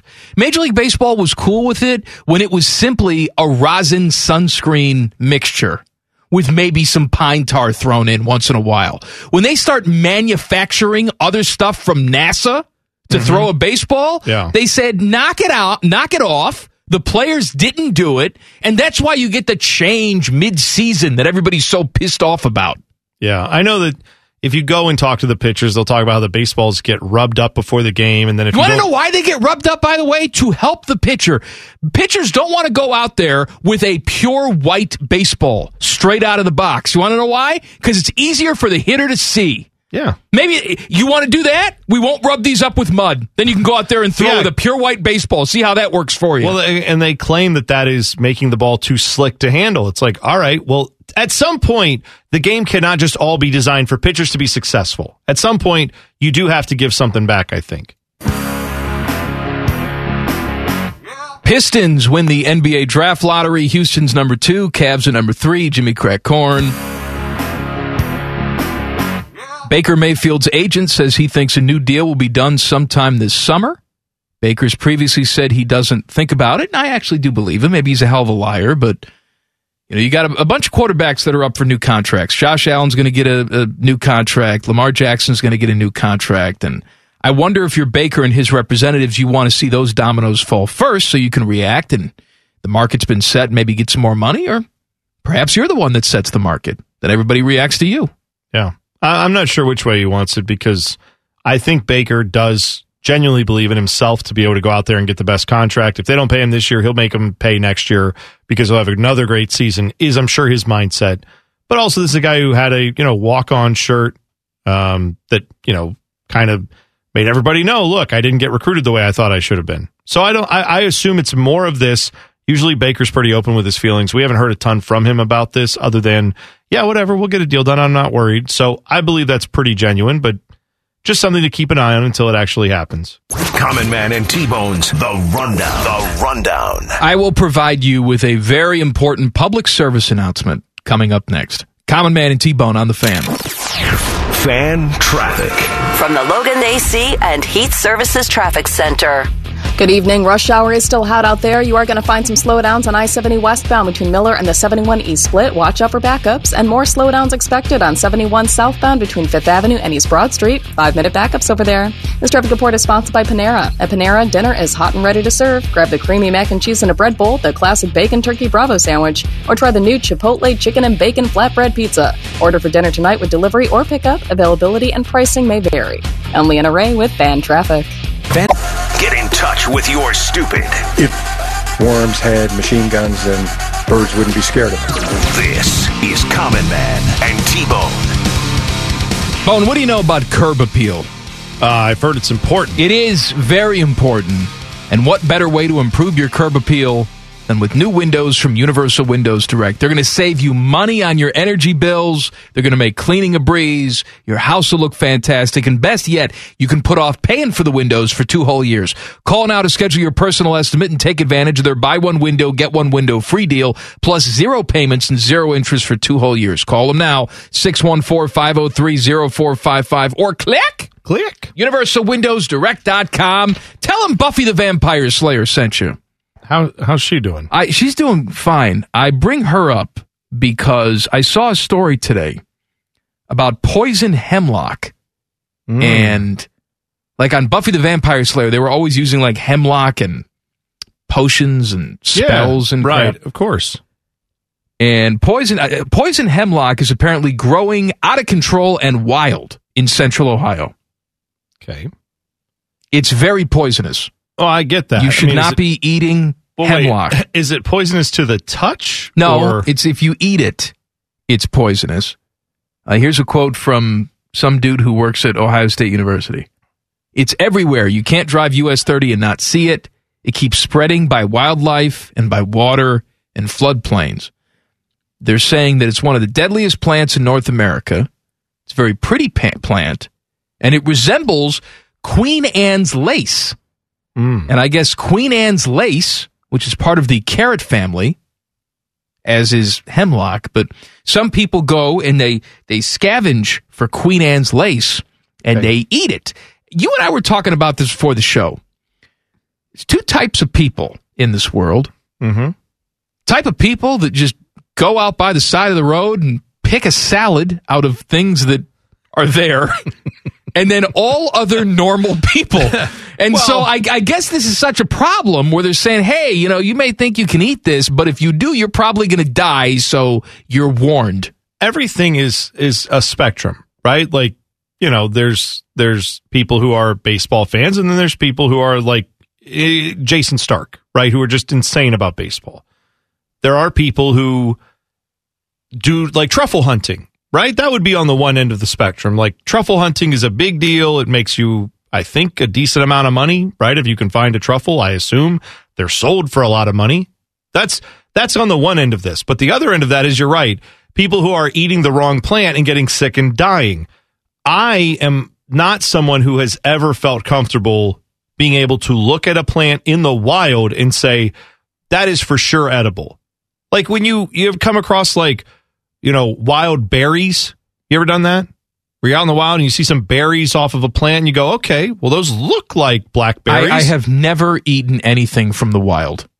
Right, but I'm, I'm, saying not. I, it could look delicious like a blackberry. I'm not touching. I it. have seen blackberries, I'm pretty sure, in the wild. I have seen them and thought those look like blackberries, but I don't know if I can actually trust my judgment on that. Pick one off and eat it. I admire people who do know how to do that. I assume those people know what the difference is between Queen Anne's lace and poison hemlock, but yeah, for, because I know I would get that mixed up because I mix up everything constantly. I am always like, am I today or tomorrow where I have to leave early for work? I can't remember. So I would be very bad about like, oh, Queen Anne's lace is the one that looks like this. It's safe. And then I'd eat it and die. So yeah, there's, I, I don't, I don't mess with that. All right, here's my public service announcement from me to you. Unless you're on like Life Below Zero or Alaska the Wild Frontier, do not eat crap that you see on the side of the road. Thank hmm. you. Yeah. That's my it, mushrooms, berries, The mushrooms thing Plants. is wild. I'm, I'm, I don't Stop. understand the mushrooms thing. No, none of that. And by the way, they are saying that poison hemlock can be very painful if you just brush up against it too. Oh, so don't even, It can all right. So don't touch anything. cause blisters. Sheesh. Yeah. They said if you're out weed eating, which to me sounds funny because your face is in the ground. I know what they mean. Weed whacking? Weed whacking is what they mean. You're out mean. there whacking your weeds. You should wear splash proof goggles, maybe a face shield. What? Because you don't want that juice getting on your lips or in your eyes. Oh, I did. See, I wouldn't even have thought of that. Yeah. Poison they said hemlock. if the plant has already started to flower, then cutting the heads off and placing them inside a plastic bag to be thrown away will help reduce the spread of seeds. Yeah, I can totally see. I just Googled poison hemlock and I can totally see how. I mean, it's just a green plant with little pretty white flowers on the end of Yeah, it. it looks pretty. Definitely looks like something that not nothing that I would ever want to eat or boil or anything. But uh, you could see it being something you go, ah, that's not.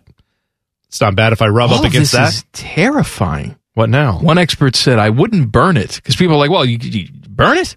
No, Oh. he says, I wouldn't burn it. Like with poison ivy, if you burn it, the oils will get in the air and you Oh. can get poison ivy in Oh. your lungs. Oh no! He says, I don't know yet if poison hemlock is the same, but I wouldn't want to risk it. All right. Well, number one. Why are we talking Why- to you, why by the are we way? interviewing this guy. Yeah, why are you the expert on this? You're like, Let's- oh, I don't know. I mean, it seems like it would be a bad idea, but who knows? I like that they called up just some rando, you know, botanist, and he was like, I don't really study it. Meanwhile, Harry Hemlock is calling them, and they're like, Sorry, we don't have time for you. We got to talk to the botanist over at the school. No, call, talk to the guy who's the expert on hemlock. That you're doing a story on hemlock. Let's go. Stop eating crap What that do you you don't mean? know that you didn't get from a store or a farm. Stop about- eating crap from the stuff- side of the road. How do you feel about stuff you grow? well, if you're growing it, Okay. that's fine. I assume you know what you're growing. You you'd assume wrong. No one's going Very to the stupid. Home Depot getting some hemlock seeds and putting them in the garden. Wouldn't that suck if they were like, Did you want something from the poison section? Because we grow our own poisons now. This is farm to table poison. You know, Oh, this is kill yourself, Home Depot. You want regular Home Depot.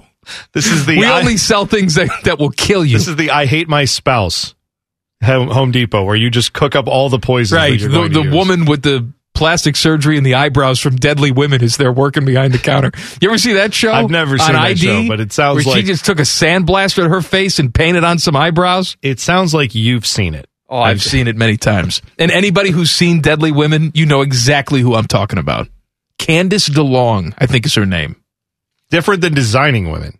Different show. Different, different show Different entirely. show entirely. Although I think Delta Burke is eating some hemlock right now. I don't.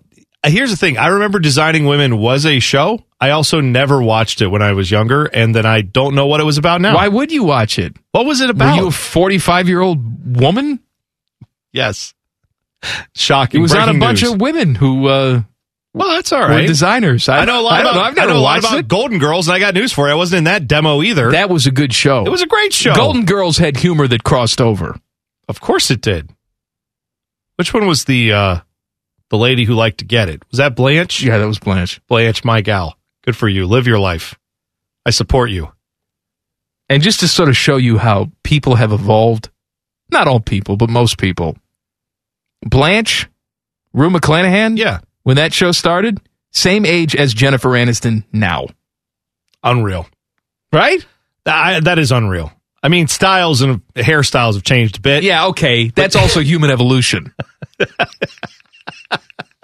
That's why I always tell you. You make fun of me. I said there were there's a Margot Robbie's were not Well, I- invented they didn't in the on. 1700s. They didn't say with Golden Girls, find the most attractive woman in the world and put her on Golden Girls. They just found, you know, Rue McClanahan, who was very nice looking, by the way. She's a very beautiful woman. She's an actress. But yeah, there was probably someone hotter on earth at that time than her in her age range. Jennifer Aniston didn't get the call for Golden Girls Part 2. That's what I'm saying. Uh, Houston area furniture mogul Mattress Mac has made one of the biggest sports bets in American history. We'll talk about that coming up next. Common Man and T Bone on the fan. Fan traffic. From the Logan AC and Heat Services Traffic Center.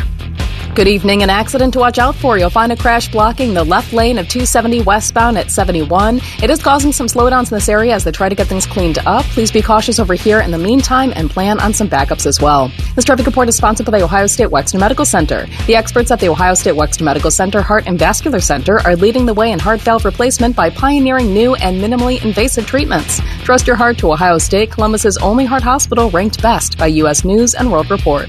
I'm Leanna Ray with Fan Traffic. Just a couple of guys touching rim and sucking on breath mints. Uh, I'm, I'm, you know, I, with the, no, no. This is Man and Bone. Mattress Mac is a Houston area furniture mogul. Started out selling mattresses, hence the name Mattress Mac. Then moved into furniture. He's got stores all over Houston worth millions of dollars. The guy likes to gamble, and the dude is a marketing genius. He really is. He puts lots of money down. He'll have promotions like, hey, I just bet $3 million on the Astros to win the World Series. If I win, then all the furniture that you buy here at any Mattress Mac location is going to be free. Mm-hmm. We're, we're going to we're going to pay for your furniture if you come in between this date and this date and spend a certain amount. And then what happens? People flock to the store. They buy a bunch of furniture. Maybe they need it, maybe they don't. But the allure of free furniture in the future is enticing to them. So they go, they spend a lot of money. He wins the bet. Well, that's the price of advertising, right? He's got to pay off a lot of people's furniture bills, but he also won millions of dollars. That's good advertising. People come into the shop. If he doesn't win, well, he's out the initial bet. But then how many extra people went into the shop to buy furniture? Probably covered a lot of that. money. Covers his losses and then some, trust me. This guy's been losing a lot.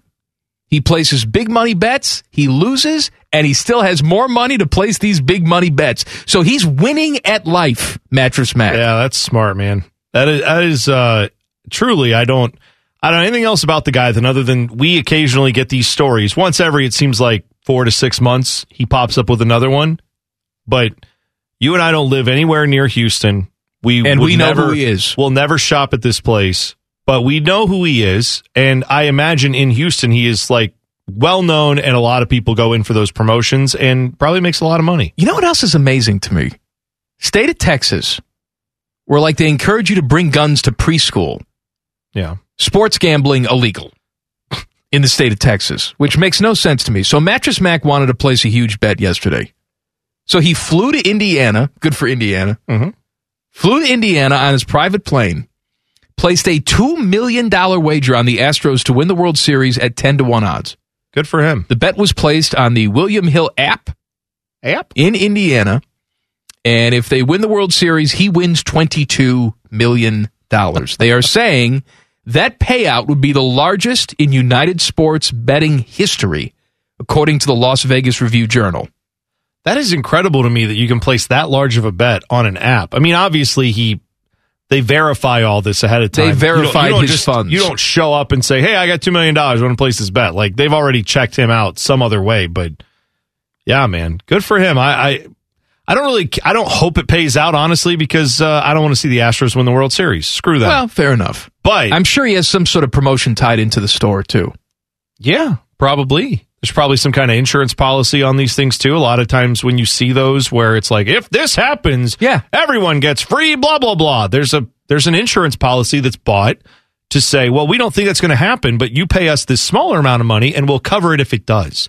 So yeah, he'll be good either way. I'm quite sure on all this. Meanwhile, he's making a lot of money off. Marketing genius. Back in February, he won a cool 3.46 million on the Tampa Bay Buccaneers in the Super Bowl. Mm-hmm. Just had him plus three and a half. Okay, just that was just the bet he yeah, made. just the bet he made. Uh, in addition, Mattress Mac placed a one million dollar bet that would have paid out nine million on the University of Houston to win the NCAA tournament. They lost in the Final Four, though. So he that's that's good marketing. I'm sure everybody there was very like, oh yeah, there you go. Matt he's Max, always he's a Houston guy. Yes, he's always betting on local teams. hmm That's no, it's it's it's a great idea by him. I I don't know what I would do if I ever hit the Powerball. I don't think I would be the guy rolling into Vegas though with millions upon millions of dollars, but just one time it would be fun if you had his level of money we're talking now where he's got He's got millions and millions. Yeah. To walk in and have everyone in Vegas for a minute go, "Whoa, that is the biggest bet we've seen today, maybe this week, maybe this month." And then you get to live that life while the game is going on where you're just treated like a high roller. I know he didn't place that bet this way. He just placed it on an app in Indiana, which to me seems like a waste. I would, as good as that is for the state of Indiana and all these other states that have legalized gambling, I'd rather just, you know, be treated like royalty for a few hours and see how that goes. Just once, I'd like to see what that's like. Now he's got a uh, he's got a private business, so you know we don't know how much he's worth, but I'm just online and the estimates have him north of a hundred million. So easy, yeah. And again, he, north of a hundred million, starting out selling mattresses at one location in Houston, Texas, That is nuts. and he's got a hundred million dollars. I don't know how many mattresses a region buys in a given year, but it I I am clearly south on the number that it actually is because I I would never have guessed you could become well, now he sells all sorts of furniture, Sure, not just yeah, yeah, mattresses. And And I think got, it's like, he has to have like multiple stores, right? Oh yeah, I think he's got multiple stores. I think it's called Gallery Furniture. Oh, he down owns- in that area. Oh, he owns Gallery Furniture. Have you heard of it? I think they I have, have. locations up here. That sounds like a thing I've heard of. Maybe I'm wrong. I don't know.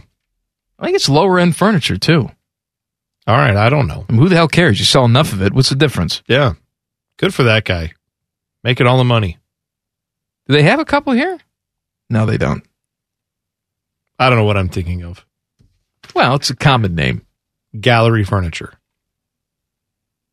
You've never been there. Stop I- looking I at me feel like, I- you, I no, feel you like have I've not been, there. I feel like I definitely went. You sure the aliens didn't take me? I don't think so. I think that's where we went. Where are the dedicated furniture stores now? They've all sort of gone away. Kittles is dead, right? Didn't they See, go out of don't- I business? don't keep up with furniture stores, man. I gotta tell you. you got to read more Furniture Store Digest like I do.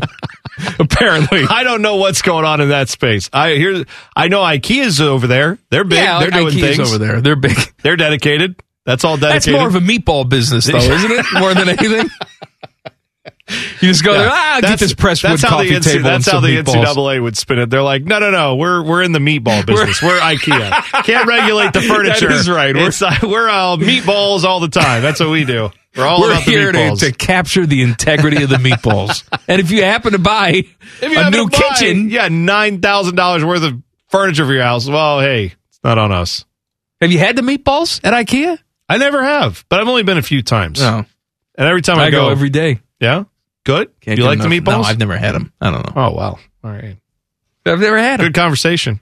Teddy, have you had the meatballs at IKEA? I'd ask Leanna, but I'm sure there's an, not an IKEA on her block, so she probably hasn't been. No, she lives in IKEA. Actually, that's where she is. Are they Swedish meatballs? yeah, Yeah. Okay.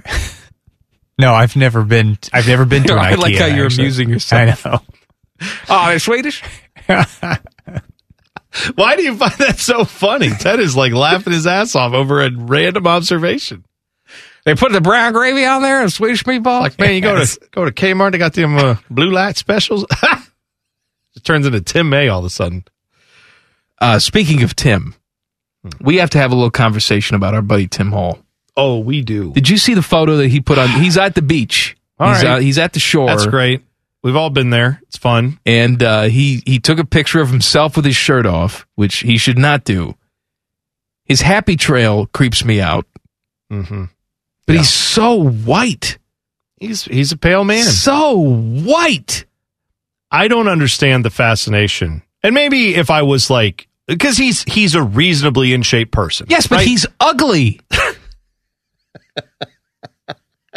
dude around here he's a greek god compared to anybody else right like we're all other than the football players like we're all god man boobs and things hanging off and hanging over Don't, and don't compare regular people to people who work at a radio station. right i'm just saying He's the Tim ugliest does- person on that beach today. I Fine. guarantee you. fine but i'm also saying here he is doing well for himself so he probably has a inflated sense of what like his attractive level is Well, we got to knock him down a couple pegs.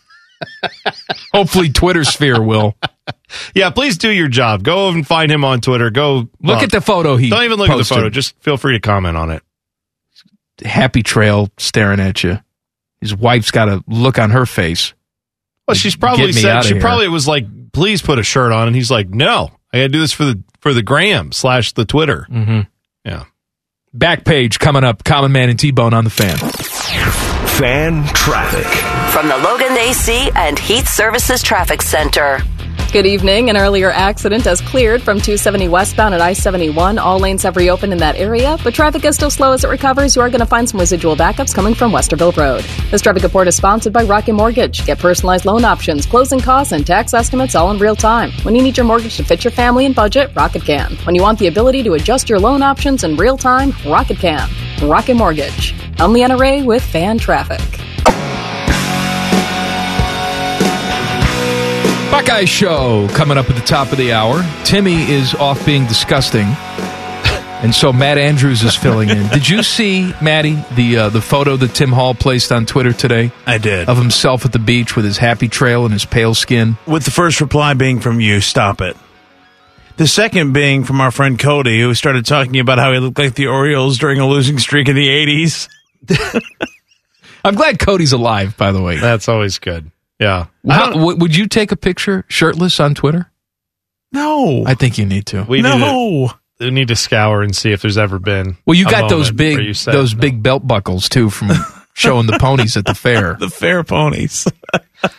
You're you are you have to understand, Matt. With the rest of County us, fair season, boys. you are the most farm adjacent person that we know, and I live in a farm community, and I don't know. But you didn't farmers. grow up on a farm. Like no, I live Matt next. did. I, no, I live next to one now. I live next to God knows how many acres, but I don't farm. Are it. you showing the, the ponies at the fair? No, not this year. Oh. No. And in fact, I think it's only the junior show stuff going on, especially at the state fair, because there's no state fair this year. Did they get rid of the Oh, state they're fair not doing this that year? this year. There just is no like you can't come in the gates and go ride rides and do vendors. I think the uh, the juniors are are showing their projects. I think that is still happening, but state fair, to my knowledge, is not going to happen. That's interesting. I mean, literally, I was on the state fairgrounds this past weekend Yeah. for the crew game, and people were like passing around bottles and drinking Well, shots. yeah, you can like, sit you can sit full capacity in at the a stadium. It's sporting right event. there. Yeah, right. but you there's no fair. I think the problem is going to be with if they bring these rides in and bring Oh. uh, people maybe not coming through the gates and staffing it and funding it and Okay. Well, here's what you need to uh, do. Legalities. Actually, the fair is very important this time of year because you should hide the vaccine in the deep fried butter. I'm gonna tell you what. Eat some Oreos. If that was the rule, was you can't go into the uh, butter cow pavilion without getting the shot, you would see vaccine rates go up a million percent. Because every no one's not going, no one's going to the fair and like you want to see the butter cow. It's like no, we'll pass. Wh- No Why did you go for then? you. Here's Yeah. we're going to stick your arm. You get your vaccine, and Yeah. we're at seventy percent. Right. That's right. No milkshake, no butter cow, no butter, whatever else they do. Literally, that was the pickup line. One of the few pickup lines that I've ever used in life that actually worked on my wife. We were That's right, because you took her to the fair. we were working at a radio station, different one, and we were working at the fair, and she was getting off of her shift, and I knew this, and I got there early so I could talk to her. This is before we weren't dating or anything; we're just barely knew each other. And I said, "I'm going to go get a uh, milkshake at the butter cow." She goes, "What's the butter cow?" And I said, "Oh, you've never seen the butter cow? Let You me let me show it to you. You gotta go."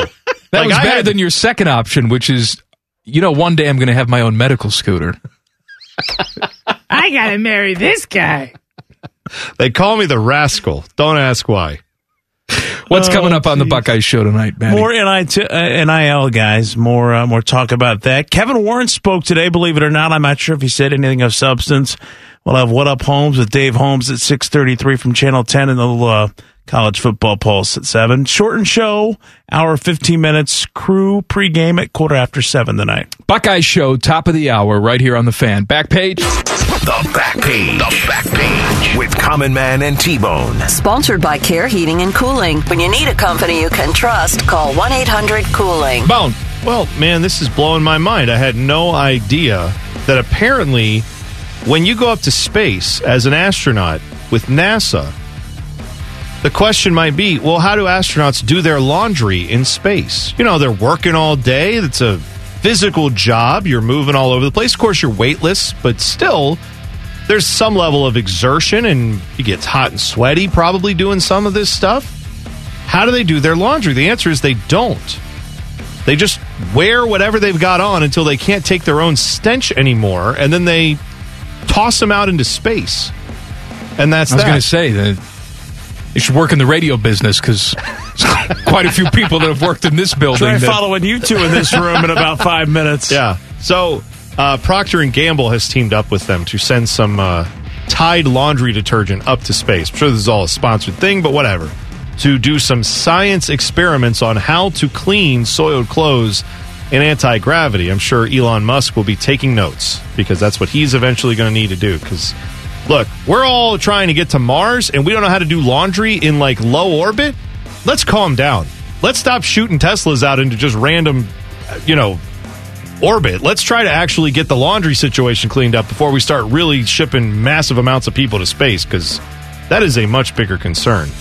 And if you've lost a million dollar yacht on Lake Champlain in Vermont, good news. I've lost it. Authorities uh, have recovered it. St. Albans police said the 48 foot yacht Bolins was stolen from the Rouses Point, New York area. Authorities, including a Customs and Border Protection helicopter, traced the boat to Burton Island State Park off of St. Albans. Apparently, this is fairly close to the Canadian border as well, so they said this could have become an international incident, which of course it wouldn't because it's all in a lake. But still, uh, don't steal yachts on lakes because there's nowhere to run.